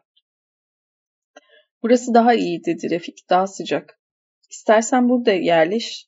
Seni rahatsız etmeyeyim. Ne diyorsun? Daha iyi olur. Bol bol konuşuruz da. Konuşuruz ya dedi Refik. Konuşacak çok şey var. Ömer başını salladı. Çok şey var mı diye düşündü. Şimdiden rahatsız olmaya başladım bile. Niye geldi? Ama gelmesine sevindim. Konuşurum. Doğru konuşuruz, konuşuruz. Hala odayı inceleyen Refik'e dönüp birdenbire ee daha nasılsın bakalım dedi ama bunu çok tuhaf bir sesle söylediğini fark ederek şaşırdı. Refik iyiymiş de dedi. Onun da şaşkın bir hali vardı. Yüzü beyazdı, zayıflamış, eski yuvarlaklığını kaybetmişti. Bakışlarında da eskiden olduğu gibi mutluluğun güven ve rahatı gözükmüyordu. Daha çok endişelerle, rahatsızlıklarla boğuşan bir insanın şüpheciliği vardı üzerinde. Ama Ömer onun bakışlarında her şeyi yumuşatıp gevşeten iyi niyeti görüyordu. Bu Refik'in her zamanki iyi niyetiydi. Üstelik şimdi uzun ayrılıktan sonra daha da güçlenmiş, aradaki bütün tortuları dağıtarak dostlukla ışıl ışıl parlıyordu. Ömer iyi ki geldin, iyi ki geldin dedi. Bu sefer aşırı duygusallıktan sıkılan Refik oldu. Bavulumu getireyim de yerleşeyim diyerek çıktı. Ömer kendi odasına alıcı gözle bakarak iki yıldır buradayım diye düşündü. Refik odaya bavulla girdi. Ömer gülümsemeye çalıştı. Sonra bir somyanın üzerinde katlanıp üst üste konmuş şiltelerden birini çekti, kokladı, pis buldu. Ötekine baktı, gene aynı kokuyu aldı. Üçüncüsünü çıkarıp Refik'e nerede yatacağını sordu. Refik bir süre kararsız kaldı. Emini döşeyen yeni evli gibi barakanın büyük odasını ölçüp bir çay gibi yaptı. Sonra şilteyi yere serdiler. Çarşaf da vardı, fazla yorgan da vardı. Onları da serdiler. Ömer kaç yıllık arkadaşız biz diye düşündü. Sobanın homurtusu duyuluyordu. On yıllık. Zaten şimdi şu hırs dediğim çirkin şeyi de unuttum. Unutuyorum. Refik'in açtığı bavuldan çıkan İstanbul kokusunu içine çekti. Bavuldan çıkan kitapları ve eşyaları inceledi. Sonra yatağının kenarına oturup sigara yakarak Refik'i seyretmeye koyuldu. Refik bavulunu boşaltıyor, eşyalarını küçük bir sandığın üstüne koyuyordu. Ömer birden Refik'i yadırgadığını şaşarak anladı. İnsan yıllar yılı bir tezgahın arkasında görmeye alıştığı bir kasabı sokakta yürürken görünce adamın bacaklarına nasıl şaşkınlıkla bakarsa, Ömer de Nişantaşı'ndan, mühendislik mektebinden, İstanbul'dan başka bir yerde görmediği Refik'e öyle bakıyordu. Birden sanki karşısındaki Refik değilmiş, kendisi de başka bir ortamda bir başka insanmış gibi heyecanlanarak ne olsaydım diye düşündü. İngiltere'den geldikten sonra ne yapabilirdim? İki yıldır durmadan saydığı şeyleri gene parmaklarını teker teker bükerek saymaya başladı. Üniversite, bir mühendislik şirketi, küçük inşaatçılık, İstanbul'da hayat, birden kendini öfkelendi. Hiçbiri diye mırıldandı. O zaman haklıyım. Birden Refik başını çevirip sordu. Sahi Nazlı nasıl yahu? İyi, yazın ve baharda birkaç kere Ankara'ya gidip gördüm. Şimdi mektuplaşıyoruz. Ömer birden içini dökmek isteyerek mektuplaşıyoruz ama yazacak şeyler de gittikçe azalıyor diye ekledi. O bana günlük hayatını yazıyor, ben de ona günlük hayatımı yazıyorum. Peki bunun anlamı ne? Refik gülümsedi. Bakışları sanki bunun anlamı ne mi? Bunun anlamı nişanlıların mektuplaşmasının güzel bir şey olmasıdır. Bunu niye soruyorsun ki? diyordu. Peki, Perihan nasıl? İyi. Sahi kızından hiç söz etmedin bana. Adı Melek'ti değil mi? Evet. Nasıl bir şey? Melek gibi ama biraz iri, iri yarı olacak galiba dedi Refik. Kimin aklına geldi bu isim? Refik benim dedi çekinerek. Doğrusu hep melek gibi bir kızım olsun isterdim. Boşalan bavulu bırakıp yatağa uzandı. Ömer de yatağa uzandı. Sigarasını içiyor, tavana bakıyor, son kırıntılarını yaşadığı şu ilk karşılaşma anının tadını çıkarmaya çalışıyordu. Kardeşliğin uzun aradan sonra alevlenen dostluğun son pırıltıları da birazdan sönecek. Burada yatakhanede iki öğrenci, ranzada iki asker gibi yataktan yatağa konuşarak paylaştıkları ortaklık duygusu yok olacak. Yerine hayatlarını tokuşturan, birbirlerini yargılayan iki kocamış insanın soğukluğu yerleşecekti.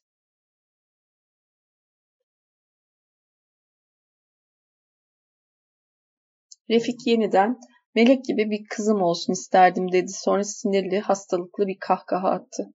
Ömer şaşkınlaştı. Hiç beklemediği, Refik'ten işitmeye alışık olmadığı bir şeydi bu.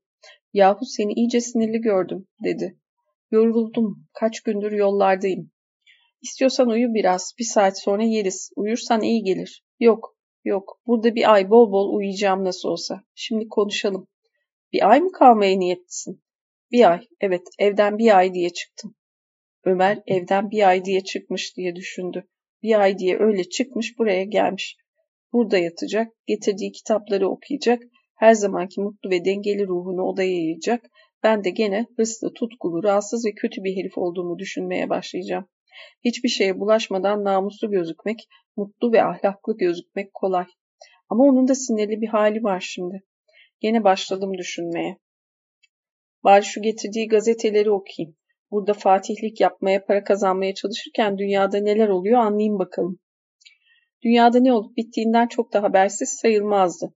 Bir Alman mühendisinin bütün Avrupa'yı alan güçlü bir radyosu vardı. Arada bir Ömer ona gidip dinlerdi ama Ankara'dan gelen taze memleket gazeteleri başka şeydi. Başvekilimiz Celal Bayar'ın beyanatı, hükümet kanunlar için yeni bir çığır açıyor.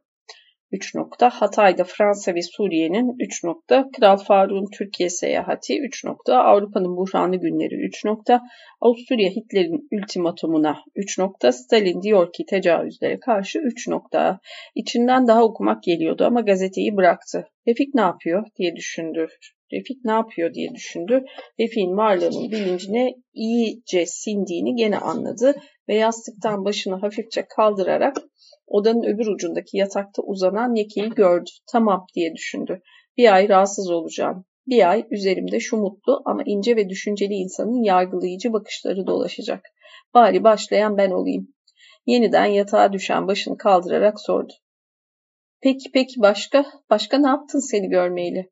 Refik boş ver şimdi dedi aceleyle. Sen buradaki hayatı anlat bana. Buradaki hayat nasıl yaşadığını, tünelden, çalışmaktan kalan vakitte neler yaptığını, insanları. Hayat işte canım. Karanlık oldu. Karanlık basınca burada yemek yeriz, gaz lambalarını yakarız. Sana yazmıştım. Bizden dört sınıf küçük iki mühendis var benimle çalışan. Onlar biraz kağıt oynarlar. Pişti ya da 66. Sözünü ettiğim o hacı var. Yemeği yapar, barakayı siler süpürür, çamaşır yıkar, ayak işlerine koşar. Bu kış bu koca barakada dört kişiyiz. Kemah yolunda iki kilometre batıda asıl büyük şantiye var. Orada büyük lojmanlar, bir Alman mühendis ve jeneratör var. Ben arada bir ona giderim gevezeliğe. Sonra zaten uyku vakti gelir. Akşamları böyle geçer. Zaman da çok yavaş, çok ağır akar. Kar yağar. Sabah pencereden bir bakarsın, canın kalkmak istemez. Sigara içerim. Arada bir içki içeriz. İşte böyle şeyler. Buradaki hayat bu. Birazdan kalkar çorba içeriz. Rastinyan, Fatih'in odası da bu. Hadi kalk çorba içelim. Sonra rahat rahat uyursun sen. 25. bölüm böyle bitti. 26. bölüm ilk günün sabahı.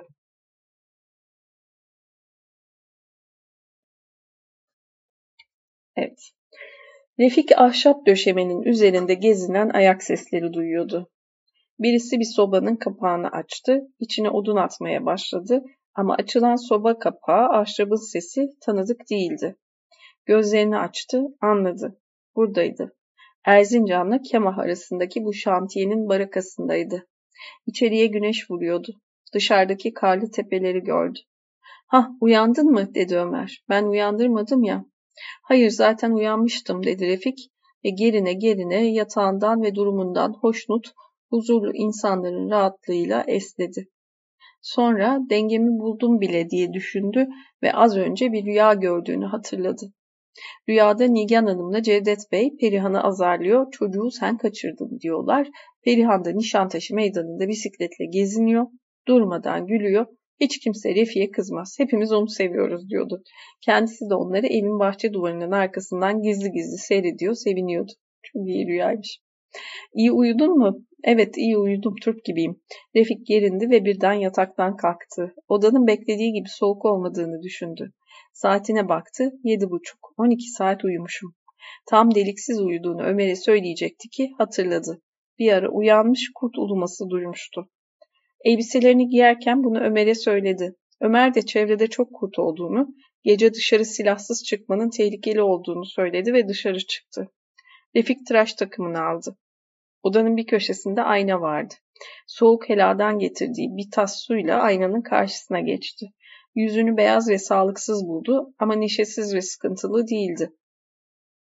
Evden ayrıldıktan sonra ertesi gün Beyoğlu'ndan aldığı yeni tıraş takımıyla tıraş olurken dengeli, mutlu, gevşek olduğunu aklından geçirdi. Evden ayrıldıktan sonra ertesi gün Beyoğlu'ndan aldığı yeni tıraş takımıyla tıraş olurken ertesi gün, önceki gün diyor herhalde. Dengeli, mutlu, gevşek olduğunu aklından geçirdi. Dün biraz sinirliydim ama şimdi iyiyim diye düşünüyor. Yuvarlak ve beyaz yüzüne gözlerinin altındaki morluklara bakıyordu.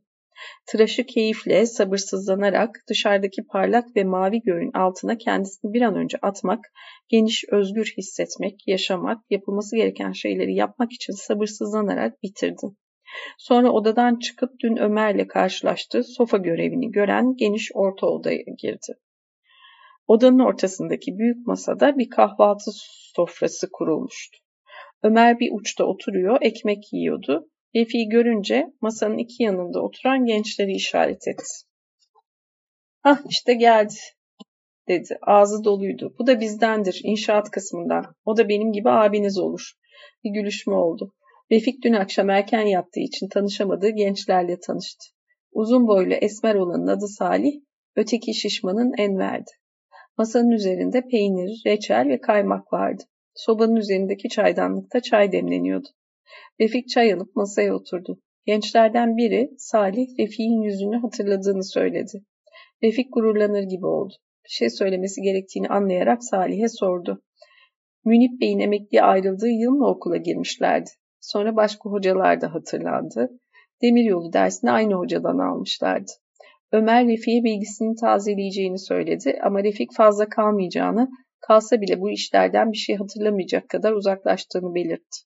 Refik yeniden çay alırken şişman mühendis Enver, ben sizin çalışmaya geldiğinizi sanmıştım dedi. Ah hayır hayır dedi Refik ben mühendislik değil tüccarlık yapıyorum. Buraya bir aylık bir tatile geldim. Birkaç saniye sustu sonra ekledi. İstanbul'dan, şehirden kaçtım, dinleneceğim. Enver sert sert, herkes bu iş için Avrupa'ya gider dedi. Sonra galiba bir şeyden utanarak sofradan kalktı. Onun arkasından Salih de kalktı. Gençler çıktıktan sonra Ömer senin çalışacağını sanmışlar diyerek güldü. Onlarla çok iyi bir anlaşma yaptım. Ücret de değil pay alarak çalışıyorlar. Senin de ortak olacağını sandılar ve korktular. Bir kahkaha attı ama pek sevimli gözükmüyordu. Peki nasıl buldun onları? Refik Muhittin'i hatırladı. Refik'in cevabını beklemeden Ömer iyi çocuklar dedi. İkisi de zehir gibi. Sınıflarının en iyi öğrencileriymişler. Paraya da ihtiyaçları var. Ömer Refik'in önceden onda hiç görmediği becerikli patron tavrıyla gülümsüyordu.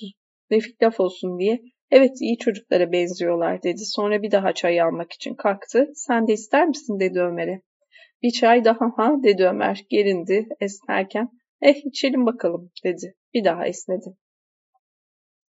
Refik çay fincanlarını doldurup masaya koydu. Dışarıda ne güzel güneş var dedi. Ya Şubat ayında da böyle güneş İstanbul'da bile yoktur. Birlikte pencereden dışarı bakıyorlardı. Masanın kenarına güneş vuruyordu. Refik kaymaktan biraz daha aldı. Ömer güzel değil mi kaymak dedi. Sonra şaşırarak söylendi. Aa tıraş olmuşsun sen. Herr Rudolf bu işe çok şaşacak ve kızacak. Sana Herr Rudolf'tan söz etmedim değil mi? Akşam gideriz. Seni görünce sevinir. İyi Türkçe konuşan bir Alman. 16 yıldır Türkiye'de. Samsun Sivas hattında da çalışmış. Boş yere tıraş olanlara kızar. Disipline karşıdır.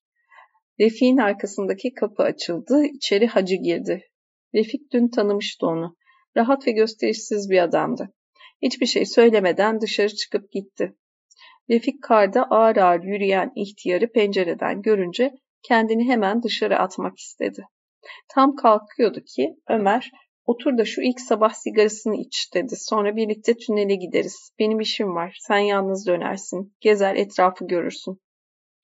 Birlikte sigara içtiler. Hiçbir şey konuşmadılar. Refik pencereden dışarı insanı çağıran dağlara ve gökyüzüne baktı. Dışarı çıkınca karda parıldayan güneş gözünü aldı. Dışarı çıkınca karda parıldayan güneş gözünü aldı. Hiç görmediği keskin ama sakin bir ışık vardı. Başını fazla yukarıya kaldıramıyor, ışığa, gözünü ve bilincini dolduran tuhaf parlaklığa alışmaya çalışıyordu. Hava soğuktu ama içe işleyen acımasız bir soğuk değildi bu. İnsanı dinçleştiren, hareketli ve kararlı olması gerektiğini hatırlatan bir şeydi. Birlikte tünele doğru yürümeye başladılar. Refik ayağının altında gıcırdayan kardan başka bir şey duymuyordu. Tepeye hafif bir eğimle çıkıyorlardı. Refik gözlerini ışığa alıştıra alıştıra başını gökyüzüne doğru kaldırdı. Orada her şeyin çevresinde tertemiz, geniş, pırıl pırıl gökyüzü, mavi, durgun, derin gökyüzü vardı. Belki de bunun için geldim diye düşündü. Sanki aklımda dağınık, birbiriyle ilgisiz, paramparça duran bir şeyi şu ışık, şu gök birleştiriyor ve rahatlıyor, huzur duyuyorum. Huzur, ünlem. Önünde yükselen tepeciye, solda aşağıda kalan barakalara ve uzaktaki ırmağa bakıyor. Gördükleri hakkında bilgi veren Ömer'i dinliyordu. Ömer arada bir gülümseyerek bilgi veriyor. Ağzından çıkan buhar uzun zaman kaybolmadan burnunun ucunda duruyordu. Aşağıda gözüken büyük ve geniş barakalar işçi barakalarıydı. Ömer onların günde 12'şer saatten iki vardiya çalıştıklarını, barakaların ve yatakların hep dolu olduğunu anlattı. Refik içinde gene bir şeyler yapma isteğinin uyandığını hissederek uzaktaki ırmağın kıvrılışını, tünele doğru gittikçe dikleşen kayaları, kayalar arasına sıkışmış karla kaplı düzlükleri seyretti. Tünelin ırmak tarafındaki ağzından içeri girdiler. Yoğun bir insan ve alet uğultusu vardı. Tünelin içi nemliydi, küf ve ıslak toprak kokuyordu. Girişten içeri doğru duvarlar örülmeye başlanmıştı. Ömer kendisine çekinerek bakan işçilere gözünün ucuyla bakıyor. Birisine, bir taş ustasına ya da kalıpçı marangoza dudağının kenarı ve başının küçük bir hareketiyle selam veriyor. Sonra coşkuyla Refik'e anlatıyordu. Şu çalışan duvar ustaları Karadenizliydi. Bunlar kazı işinde çalışan işçiler İspirliydi. İçi toprak ve kaya dolu bir dekovil dışarı çıkıyordu. Tünelin uzunluğu 600 metreydi. İki uçtan 200'er metre kazılmıştı. Öteki uçta kayaya rastlanmış aksilik çıkmıştı. Duvarlarda karpit lambaları yanıyordu. Ömer jeneratör ısmarlamıştı ama daha gelmemişti. Eylül'ün başında tüneli bütün duvarları tamamlanmış, ray döşemesi için hazır edip teslim etmeleri gerekiyordu. İçeriden derinden delinen taşın sesi geliyordu. Öğle paydosunda dinamit atılacaktı. Dinamit için yuvalar kazılıyor. Dün atılan dinamitin parçaladığı taşlar da dekovile dolduruluyor. Duvar ustaları taşları yontuyor. Marangozlar kalıp kesiyor. Tünel uğulduyordu. Ömer selam vere vere arada bir durup bir usta ile bir iki söz konuşarak yürüyor. Refik onun anlattıklarını dinliyordu. Öğleyin atılacak dinamitler için yuva kazılan yere gelince Ömer bir ustayla bir şeyler konuştu. Sonra geri dönüp bir yanardağ ağzı gibi uğuldayan tünelden çıkıp sakin gökyüzünün altına geldiler. Güneş hala karın üzerinde parlıyordu. Ömer ben öbür ağza da gideceğim dedi. Sen de gel öbür şantiyeleri, büyük tüneli ve köprüleri de görürsün. Bu sırada orta yaşlı bir köylü elinde kasket yaklaştı. Bir şeyler söylemeye hazırlanıyordu ki arkasından biri olmaz olmaz beyi rahat bırak dedi. Eli kasketli adam şaşırdı. Sonra cesaretini toplayıp bir şeyler söylemeye başladı. Ömer acele acele ben ne yapayım git kalfayla konuş dedi. Birkaç adım attıktan sonra Refi'ye döndü. Beş altı kişi oluyorlar, köyden çıkıp iş aramaya geliyorlar. Bir de bunun gibi çavuş seçiyorlar. Sonra şantiye şantiye dolaşıyorlar. Bak bak asıl büyük şantiye orada. Oradaki Kerim Naci Bey'in tünelinde 1200 kişi çalışıyor. Tünelin deldiği kayalı tepenin çevresinde aşağıda kıvrılan ırmağın çizdiği yayı izleyerek yürüyorlardı. Tekrar tünelin deldiği kayalı tepenin çevresinde aşağıda kıvrılan ırmağın, ırmağın çizdiği yayı izleyerek yürüyorlardı. Irmağın kıyısında demin gördüklerinden daha büyük barakalar vardı.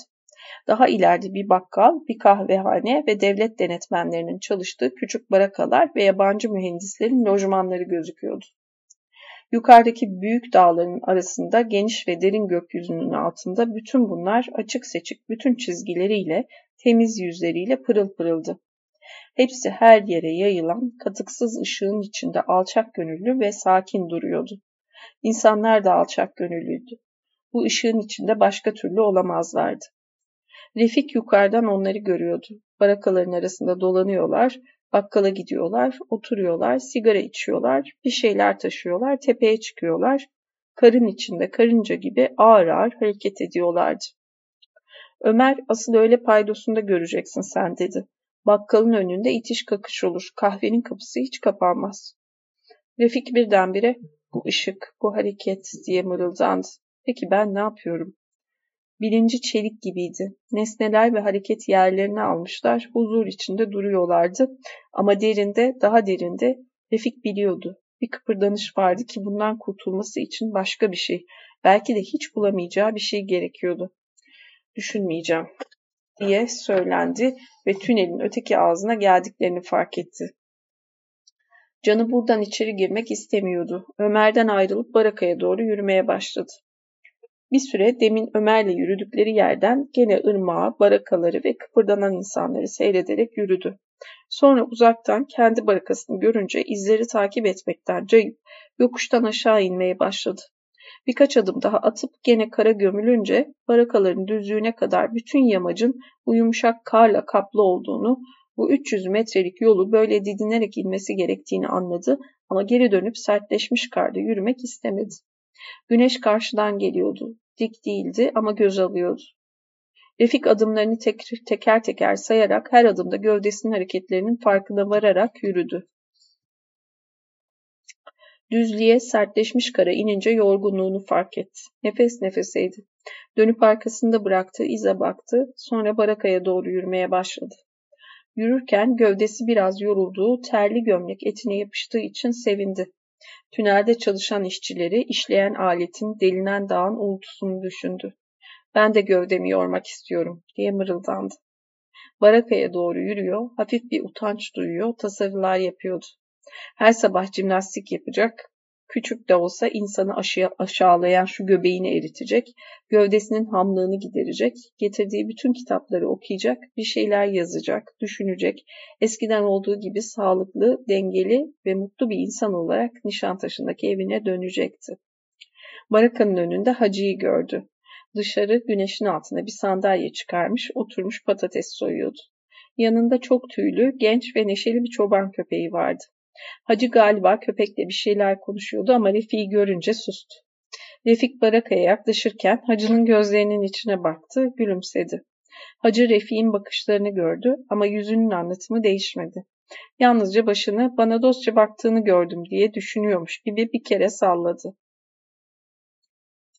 Refik onlara yaklaşırken oynayıp sıçrayan, karda yuvarlanan köpek de ciddi bir tavır takındı. Yanından geçerken dikkatli ve sorumlu bakışlarla bu yabancı adamı süzdü. Refik barakaya girdi, pencereden baktı, köpeğin eski neşesiyle koştuğunu gördü. Hacı da gene ona bir şeyler söylemeye başlamıştı. İkisinin birlikte orada oluşturdukları bir yakınlık vardı. Bu gökyüzünün ve ışığın hareketsiz duran şu dünya parçasının kendilerinin olduğunu söylüyorlardı. Refik benim hakkımda acaba hacı ne düşünüyor diye düşündü. Sonra şimdi ne yapayım diye söylendi. Çaydanlık hala sobanın üzerinde duruyordu. Paltosunu çıkardı, bir fincan çay aldı, masaya oturdu, içmeye başladı. Şimdi ne yapayım? Hava aldım, dolaştım, çevreyi gördüm, iyiyim. Hemen kitapları okumaya başlayayım. Bir çay daha içip odasına geçti. Kitaplarını dün akşam uyumadan önce yatağının kenarına bir sandığın üzerine dizmişti. İnkılap ve teşkilatı sandığın üzerinden alıp ciddiyetle Ömer'in çalışma masasına oturdu. Bir süre okudu, sonra kitaba dikkatini veremediğini, başka şeyler düşündüğünü anladı. Kitaptan başını kaldırdı. Dışarısı ne güzeldi, tünel nasıl uğulduyordu diye düşündü. Tabii her gün böyle güneş olmaz. Acaba şimdi Perihan ne yapıyordur? Saat kaç? Daha yalnızca on bir ama karnım acıktı. O barakalar, ırmak, uzaktan ne hoş gözüküyor. Esniyorum, uykum var. Ama barakaların içi kim bilir nasıldır. İşsizlik var. Bunu okuyamayacağım. Başka bir şey okuyayım. Masadan Rousseau'nun itiraflarını aldı, gene masaya oturdu. Dikkatini vererek okumaya çalıştı. İstanbul'dayken en sevdiği kır hayatına, doğaya ilişkin parçaları açıp okudu ama içinde bir şey uyanmadı. Demin gördüğü şeyleri düşünüyor, canı gene dışarı çıkmak istiyordu. Sonra bir daha esnedi ve uykusunun geldiğini anladı. Saatine yeniden baktı. Öğle yemeğinden sonra uyumaya karar verdi ama burada öğle yemeğinin bir alışkanlık olup olmadığından şüpheye düştü. İstanbul'daki günlerin yemeklerle düzenli bir şekilde bölündüğünü, gününü bu bölümlere göre ayarladığını anladı. Sonra bu da öbür kitapların arasına bıraktı, bir sigara yaktı, odanın içinde aşağı yukarı yürümeye başladı. Yemekten sonra çalışacağım, çok çalışacağım diye düşündü ve gerçekten kararlı olduğuna inanarak sevindi. 26. bölümde böyle bitmiş. 286. sayfadayım. Bir 300'e gelesim var. Evet hatıra defteri devam ediyor zaten tam 300'e doğru ve hatıra defterinden başlayıp hatıra defteriyle bitireceğim. 27. bölümün başlığı Şair Beyoğlu'nda. Muhittin'e gidiyoruz o zaman. Peki. Muhittin tramvaydan indi. Helaların önünden geçerken yavaş yavaş meydana dönmesi gerekiyordu. Yavaş yavaş meydana döneceğini ve keyifli adımlarla insanlara bakarak meydanı dönerken şimdi yaptığı gibi sigara içeceğini, ağzında sigaranın zehriyle birlikte keyif verici bir acı bulacağını, bütün gün inşaat mühendisliği yaptığı yazanede akşam Beyoğlu'na gideceğini, Beyoğlu'nda yürüyeceğini, ayaküstü bir içki içeceğini, sonra randevu evine gideceğini, sonra da sinemaya gideceğini düşünmüştü. Taksim meydanına dönerken bütün bunlara yaklaştığı için keyifliydi. Açık, kesin, utanç verici, çocuksu bir heyecan duruyordu. Sanki babamla sinemaya gidiyorum diye düşündü. Mülazım Haydar Bey aşırı Müslümandı ama kendine göre hoşgörülü olduğu zamanlar olurdu. Emekliliği ile ölümü arasındaki birkaç yıl içinde ayda bir oğlunu Beyoğlu'na çıkarır, sinemaya götürürdü. Belki de hoşgörüden değil, düpedüz hoşlandığı için götürürdü diye düşündü Muhittin ama neşelenmedi.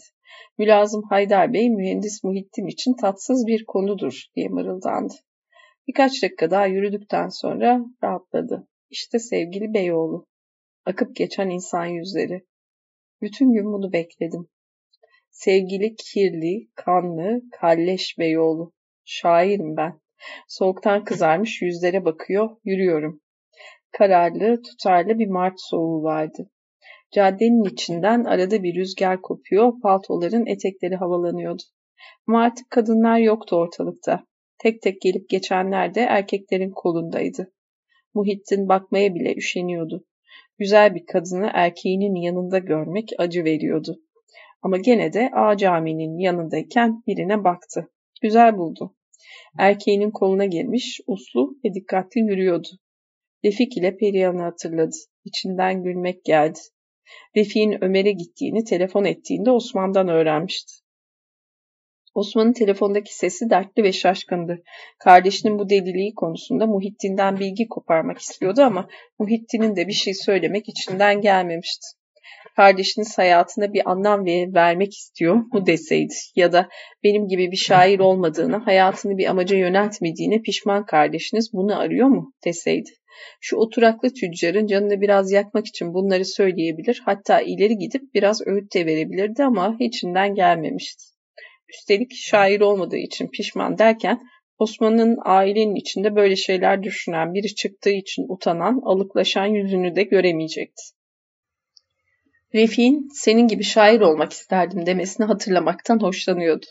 Bir başkası mesela dedesinin boş vakitlerinde rubayiler yazmasıyla şairliği bir tutan biri söyleseydi bunu Muhittin aldırış etmeyecekti. Refik'in söyleyişinde açık ve kesin bir yakınma vardı ki Muhittin her hatırlayışında hayatının onda imrenme uyandırdığını anlıyor, avunuyordu. Avunması gerekiyordu çünkü gene hayatın dışında kaldığını, gene şairliğinin başarısızlıkla sonuçlandığını düşünüyordu. Üzerinden 6 ay geçmişti ama şiir kitabı bir gazetede yayımlanan babacan görünüşlü ama aslında düşmanca ve sinsice yazılmış bir kısa yazıdan başka hiçbir tepkiyle karşılaşmamıştı. Şimdiye kadar yalnızca 250 satan 250 tane satan şiir kitabı aklına geldikçe bu iki yüzlü ve küçümseyici yazıyı hatırlıyor. Yazının bir kere bir meyhanede gördüğü yaşlı yazarını öfkelendirecek bir şey yapıp yapmadığını araştırıyor. Bunlardan bir sonuca varamadığı için şairliğinin ve hayatının başarısızlığa uğradığı sonucuna varıyor. Aylardır içinde taşıdığı bu düşünce yoğunlaşınca bütün gün yaptığı gibi Beyoğlu'na çıkmayı tasarlıyordu. 1938 Mart'ında 28 yaşındaydı. İki senesi kalmış demek. Şairliğe ve intihara ilişkin eski kararına bağlı kalıp kalmayacağını artık düşünmeye başlaması gerekiyordu. İki yıl sonra 30 yaşındayım diye düşündü Muhittin ve alışkanlıkla her zaman içtiği o meyhaneye girdi. Tanıdık yüzlerle selamlaşmamak, bayağı meyhane törenlerine kendini kaptırmamak için soğuk bir yüz takındı. Garson her zaman getirdiği rakıyla leblebileri önüne koydu. Başını önünden kaldırmadan çabuk çabuk içmeye başladı. Rakı ve leblebi. Wow. Hiç duyduğumu da zannetmiyorum ya rakı ile leblebiyi. Çok değişik geldi şu anda. 28 yaşındaydı. Şairlikten beklediğini alamamıştı. Ama gene şiirden ve Beyoğlu'ndan başka sığınacak bir şey bulamıyordu. Ama işte şimdi Beyoğlu da tiksinti, uyan, tiksinti uyandırmaya başlamıştı bile. Arkasında yandaki masalarda konuşulanları dinliyordu. Sesinden tanıdığı bir gazeteci sözlerinden saygı duyulmaması gereken biri olduğu anlaşılan bir kadına nasıl sert bir söz söylediğini anlatıyordu. Aynı masada oturan biri başka bir insandan söz ederek o ne aç gözlü heriftir, o ne aç gözlü heriftir diyordu. Arkadaki masada biri yakından tanıdığı bir siyasetçinin çocukluğunda ne kadar zavallı bir şey olduğunu anlatıyordu. Beyoğlu'na değil, alçak gönüllü Beşiktaş meyhanelerine gitmeliydi. Ama kadınlar Beşiktaş'a yakın değildi. O yüzden Beyoğlu'na geliyoruz. Ama Beşiktaş Beyoğlu'na yakın değil mi o zamanlar ya? Üstelik oraya askeri öğrencilerle buluşmak için zaten gidiyordu. Alçak gönüllü Beşiktaş meyhaneleri. Evet ya, Beşiktaş meyhaneleri güzel. Eskiden Asmalı'daki, Taksim'deki meyhaneler güzeldi. Evet. Devam. Muhittin içkisini bitirdi, hesabı ödedi, masadan kalkarken 30 yaşında kendimi öldüreceğim diye düşündü. Tam kapıdan çıkıyordu ki mühendislik bürosuna sık sık uğrayan bir ihtiyar inşaatçıyla göz göze geldi. Kendisine sıcak bir dostlukla bakan ihtiyara hiçbir şey düşünmeden yalnızca böyle ihtiyarların karşısında böyle yapıldığı için sevgiyle gülümsedi. Sonra içinde uyanır gibi olan duygu yüzünden kendini cezalandırmak istediğini anladı ve Ömer'in bir zamanlar kendisine sen kendini öldüremezsin dediğini hatırladı. Gene caddedeydi. Acele acele içtiği rakı kanına karışıyordu. İnsan yüzleri akıyor, vitrinlerden, sinema afişlerinden, lokanta lambalarından fışkıran renkli ölü ışıklar yüzlerde yansıyordu. 30 yaşında öldürecek miyim kendimi? Bir sokaktan içeri girdi. Bu sokaktan her içeri girişinde içini yakan tiksinti ve korkunun canlandığını fark ederek kaldırımlarda parke taşlarının üzerinde kırmızı ışıklar yansıtan su birikintilerinin çirkef olduğunu, Beyoğlu'nun çirkin olduğunu, kendisinin sefil, zavallı, korkak olduğunu, yıkılmak üzere olduğunu düşünerek yürüdü. Üç katlı eski evi gördü. Her zaman takındığı kayıtsız, heyecansız tavırla kendi evinin kapısından içeri giriyormuş gibi içeri girdi. Kapıyı açan ihtiyar kadına boş boş baktı, merdivenleri çıktı, küçük aydınlık bir sofada koltuklarda oturan kadınları gördü. Kadınların kendisini gördüğünü ve bir tanesinin sevindiğini, kendisine iğretiş, çapkın bir işaret yaptığını, ötekilerin güldüğünü gördü. Düşünmek istemedi. Düşünmek istemeden içkinin daha çabuk kanına karışmasını isteyerek birine para verdi, merdivenleri çıktı. Kırmızı bir lambayla aydınlatılmış, havasız, penceresiz, kirli bir odaya girdi.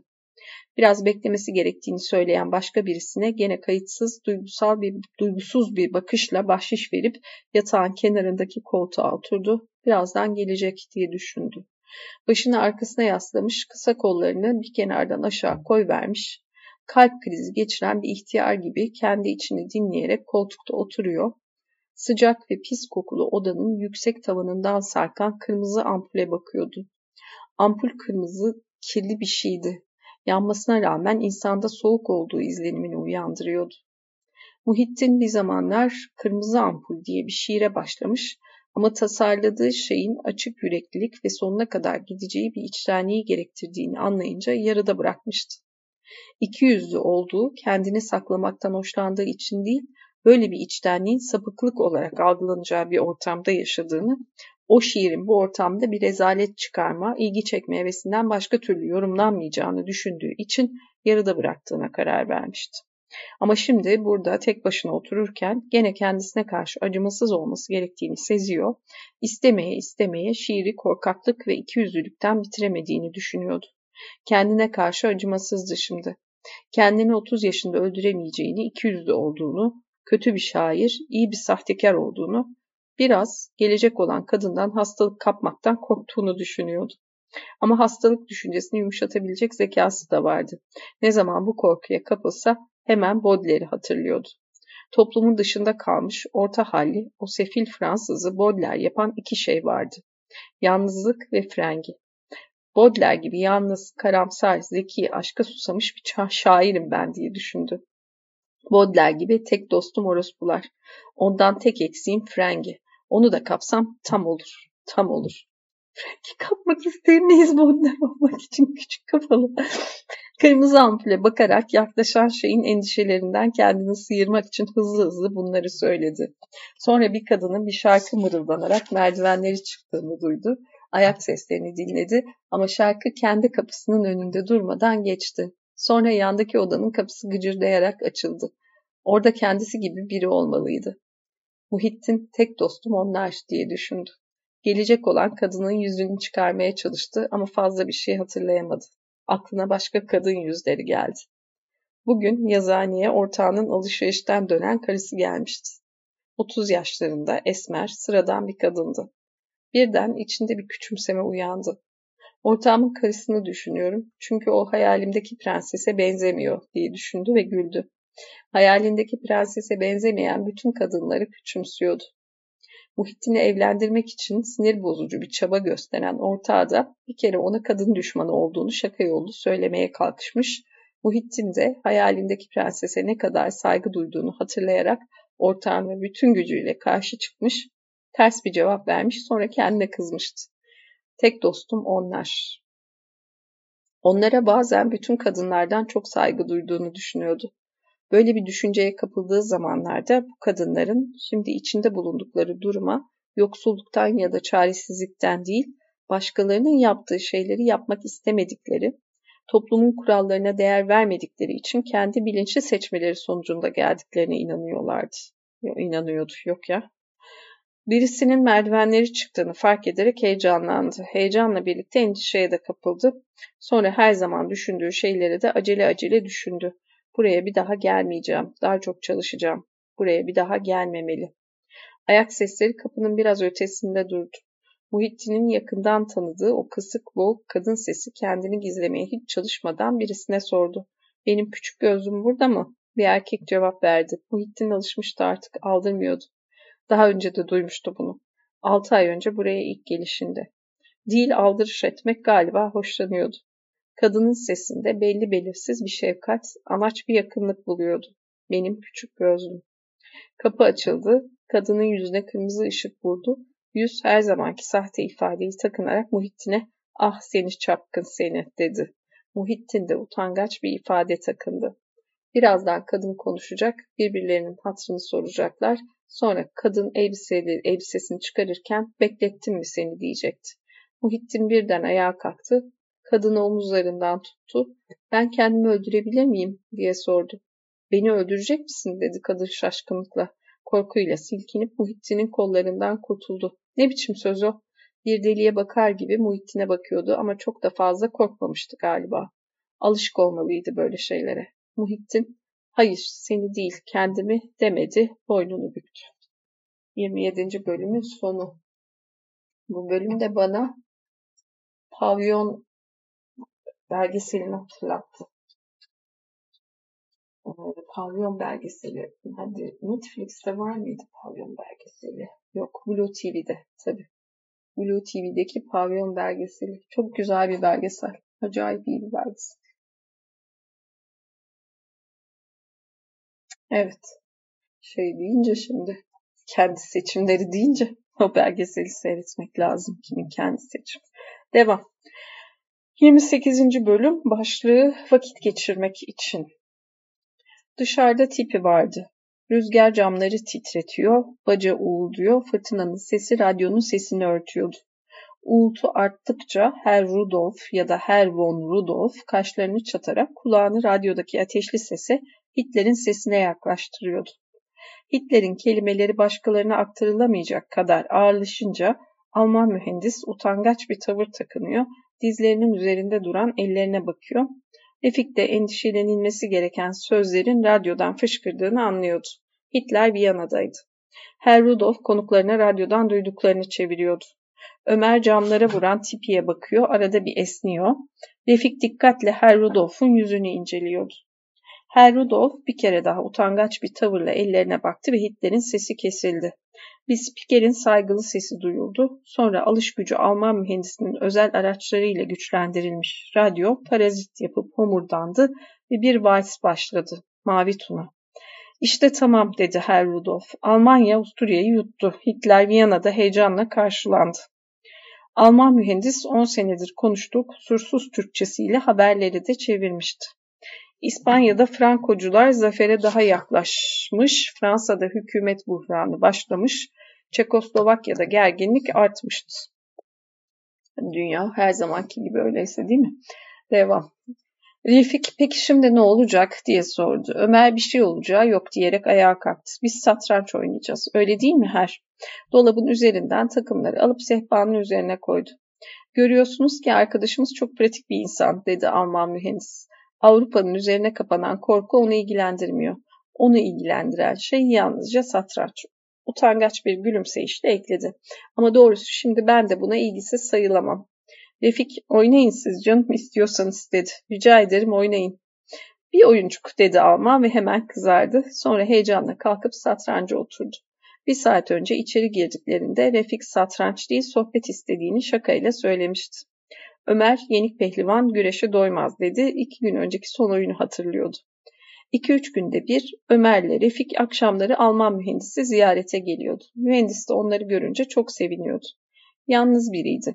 Almanya'dan 10 yıl önce Sivas-Samsun yolunda çalışmak için gelmiş, sonra Sivas-Erzurum hattında çalışmaya başlamış, Hitler'in Almanya'yı ele geçirmesini gördükten sonra da dönmemeye karar vermişti. Galiba başka şeyler de vardı. Bir kere soylu bir general olan babasından hoşlanmadığını, Alman dar kafalılığından nefret ettiğini söylemişti. Almanya'ya dönmemesini bir de Türkiye'de aldığı paranın çokluğuyla açıklıyordu. Refik sandalyesini satranç sehpasının yanına çekip oturuyorken ne diyorsunuz diye yeniden sordu. Artık ülkeme hiç dönemem dedi Alman. Avrupa istediğini almasına izin verirse Hitler savaş açmaz ama Almanya'nın başından da gitmez. İyi işte dedi Ömer. Burada kalırsınız. Zaten 10 yıldan sonra nasıl gideceksiniz bilmem. Yarı Türk sayılırsınız siz. Alman mühendis ha güldürmeyin beni dedi. Güldürüyorsunuz sonra kaybediyorum. Uzun bir sessizlik oldu. Yalnızca mavi tuna ve fırtına işitiliyordu. Refik de satranç tahtasına bakıyordu. Karşılıklı 10-12 hamle yapmışlardı ki Herr Rudolf'un bir hamlesinin hemen arkasından Ömer hiç beklemeden taşını oynadı ve Alman mühendisinin hamlesini öngördüğü, bu hamleye göre önceden uzun uzun düşündüğü ortaya çıktı. Alman mühendis yarı Türkçe yarı Almanca bir şeyler homurdandı, ahlayıp pufladı, elinden eksik etmediği piposunu mıncıkladı. Uşak çayları getirirken de oyunu kaybettiğini anlayıp hüzünle, yenik ve ezik bir somurtmayla satranç tahtasına baktı. Ömer kalkarak konyak ikram edin bize her dedi. Ev sahibinin cevabını beklemeden şişeyi alıp getirdi. Bir de şunu söyleyin. Yarı Türk sayılmak size niye o kadar gülünç geliyor? Çünkü Türkler başka insanlar, ben başka dedi Alman mühendis. Yenilginin izini taşıyan yüzü hırçınlaştı. Refik, Türkiye'den nereye gideceksiniz diye sordu. Amerika'ya. Ömer neşeyle peki niye burada kalmıyorsunuz dedi. Çünkü bu memleket bana göre değil. Niye? On yıldır buradasınız, alıştınız artık. Belki gövdem alıştı dedi Herr Rudolf ama ruhum değil. Duygulu bir hareketle elini yüreğinin üstüne koydu. Ömer niye alışmasın dedi. Sizin gibi Almanya'dan kaçan birçok insan var İstanbul'da. Onlar gibi niye olmayasınız? Ben ruhumdan söz ediyorum. Ruhmuş. Buradaki hayat şartlarını beğenmiyorsunuz. Artık huzur istiyorsunuz. Çocukluğunuzda babanızla geldiğiniz Türkiye'yi bir daha görmeye geldiniz. Biraz oturdunuz, para kazandınız. Şimdi rahata kaçıyorsunuz. Hayır, hayır dedi Alman. Yüzü daha da kızardı. Biraz dediğiniz on yıl. Kızdırdınız beni. Söyleyeceğim. Ben şu doğudan hoşlanmıyorum. Ben buradaki bu havadan, benim ruhumla hiç uyuşmayan bu yabancı ruhlardan hoşlanmıyorum. Şunu kaç kere okudum size. Çevirdim, yazdım. Siz de okudunuz. Refiye önceden okuduğu Hölderlin'i gene heyecanla ezbere okudu. Sonra cümleleri teker teker hatırlayarak Türkçe'ye çevirdi. Tıpkı muhteşem bir despot gibi Doğu gücü ve göz kamaştıran ışığıyla insanları yere çalar, insan orada daha yürümeyi öğrenmeden diz çökmek, konuşmayı öğrenmeden dua etmek zorunda kalır. Bunu kaç kere okudum size, bana hak verdiniz. Şimdi ne oluyor? Konuşuyoruz. Her vakit geçirmek için konuşuyoruz. Sinirlenecek ne var? Konuşuyoruz. Ama siz de bizi küçümsüyorsunuz. Yalan mı? Şu deli şairin sözlerini tekrarlayıp tekrarlayıp bizi küçümsüyorsunuz. Bu böyle. Kimseyi küçümsemiyorum. Doğunun ruhuyla uyuşamadığımı söylüyorum. Bunu hep söylüyorum. Peki ama benimle hep iyi anlaştığınızı söylerdiniz. Tabii, çünkü siz de onlardan değilsiniz. Rastinya'a benzeyip benzemediğinizi siz sormadınız bana. Siz de bu memleketin ruhuyla uyuşamıyorsunuz. Herr Rudolf heyecanla Refi işaret etti. Siz de uyuşamıyorsunuz tabii. Siz de.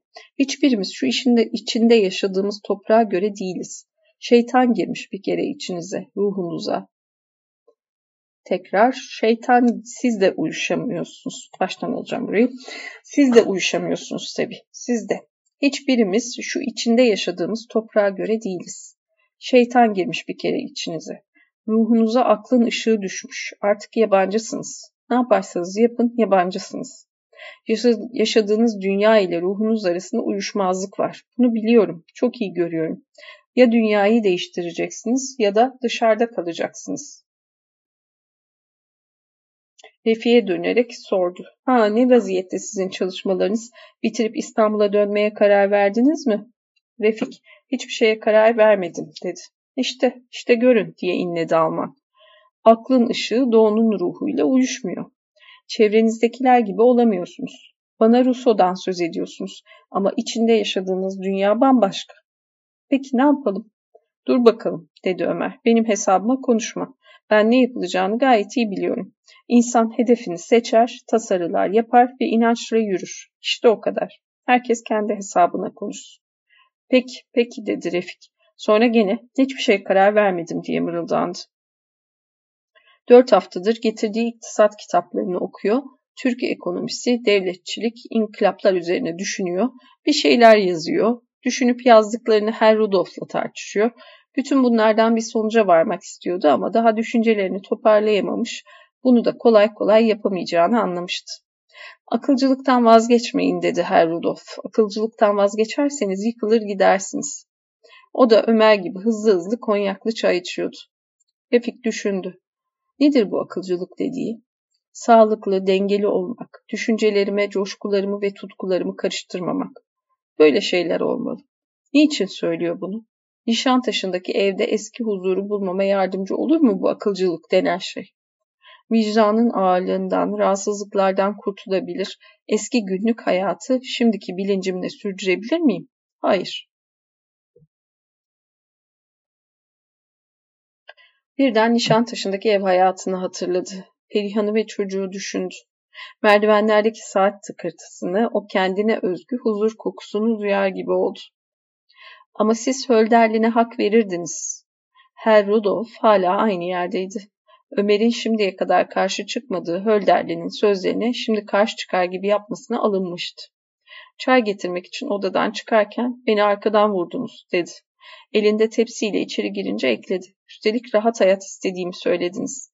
Neyim eksik ki burada? Jeneratörüm var. Mutfakta hala beni bekleyen uşağım var. Rahat hayat ha? Sizde bir astinyak, ünlem. Dışarıdan kurtulmaları duyuldu. Bu akşam burada yatarsınız artık dedi Herr Rudolf. Pencereye yürüdü, cama yüzünü yapıştırdı.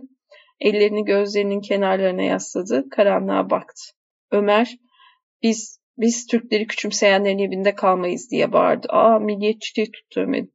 Ömer ne kadar ciddiydi, ne kadar şaka yapıyordu Refik anlayamadı ama Herr Rudolf'un çok alındığını anladı. Alman pencerenin kenarından çekilmiş öfkeli ve kıpkırmızı bir yüzle Ömer'e bakıyordu. Yüzü iyi beslenmiş bir Alman olduğu için değil, canı yandı, sinirlendiği için kırmızıydı. Siz gibi Rastinyak olduğunuzu söylemekten hoşlanıyorsunuz. Hayır, öyle de olamazsınız. Hırçın hareketlerle koltuğuna oturdu. Piposunu mıncıkladı, yaktı.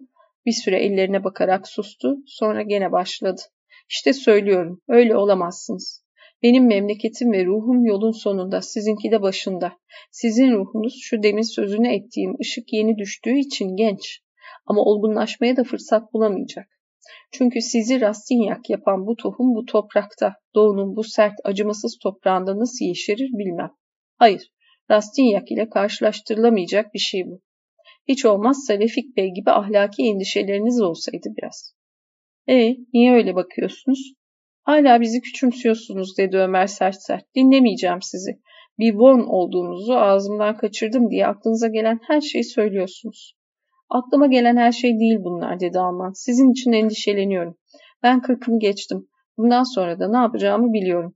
Amerika'da bir şehir, biraz mühendislik, kitaplar ve müzik. Ama siz, sizin bu hırslarınıza bu toprak uygun değil. Çünkü düşünüyorum ki bu toprak eski ve verimsiz otlarından, dikenlerinden temizlenmedi. Bazan, Rastignac'ın arkasında kanlı Fransız devrimi vardı. Burada, burada en büyük efendi hala Kerim Naci Bey. Burada bütün demiryolu inşaatının en büyük patronu bir toprak ağası. Hem toprak ağası hem demiryolu müteahhiti hem de milletvekili. Size bir şey kalmamış dostum. Yaşlı otlar, dikenler her yeri tutmuşken siz neyi fethedeceksiniz Her Fatih? Ben yapacağımı biliyorum dedi Ömer. Ben biliyorum. Siz karışmayın. Susun. Her Rudolf sustu ama yüzünde coşku ve hırçınlık duruyordu. Fincanına hiç çay koymadan doğrudan konyak doldurup hızlı hızlı içmeye koyuldu. Bir durgunluk başladı. Fırtına hala dinmedi dedi Ömer. Sanki hiçbir şey konuşulmamış gibi rahat hareketlerle esnedi. Ayağa kalktı. Bari biraz müzik dinleyelim dedi. Alman'a döndü. Geç oldu mu? İsterseniz biz kalkalım. Oturun rica ederim dedi Herr. Coşku orada yüzünde hala dinmemiş duruyordu. İyi ararsanız Berlin'i bulabilirsiniz. Bugünlerde vals çalarlar artık. Ömer radyoyu karıştırmaya başladı. Biraz sonra aradığını buldu. Tatlı ve uykulu bir ağır vals odayı doldurdu. Herr Rudolf acele acele sizi küçümsediğim hiç düşünmüyorsunuz değil mi diye sordu. Düşünmüyorum ama siz de beni yaraladınız dedi Ömer. Bir süre sustu sonra ekledi. Ama burada da itiraf edin küçümsediğiniz bir şey var. Evet var dedi Alman mühendis. Var. Kerim Naci Bey nefret ediyorum ondan. İşçiler, ustalar, taşeronlar herkes hayran ona. Herkes onun hakkında hikaye anlatıyor. General babam gibi. Herkes ona aşık. Ata binişini, servetini, yürüyüşünü, yakışıklılığını övüyorlar.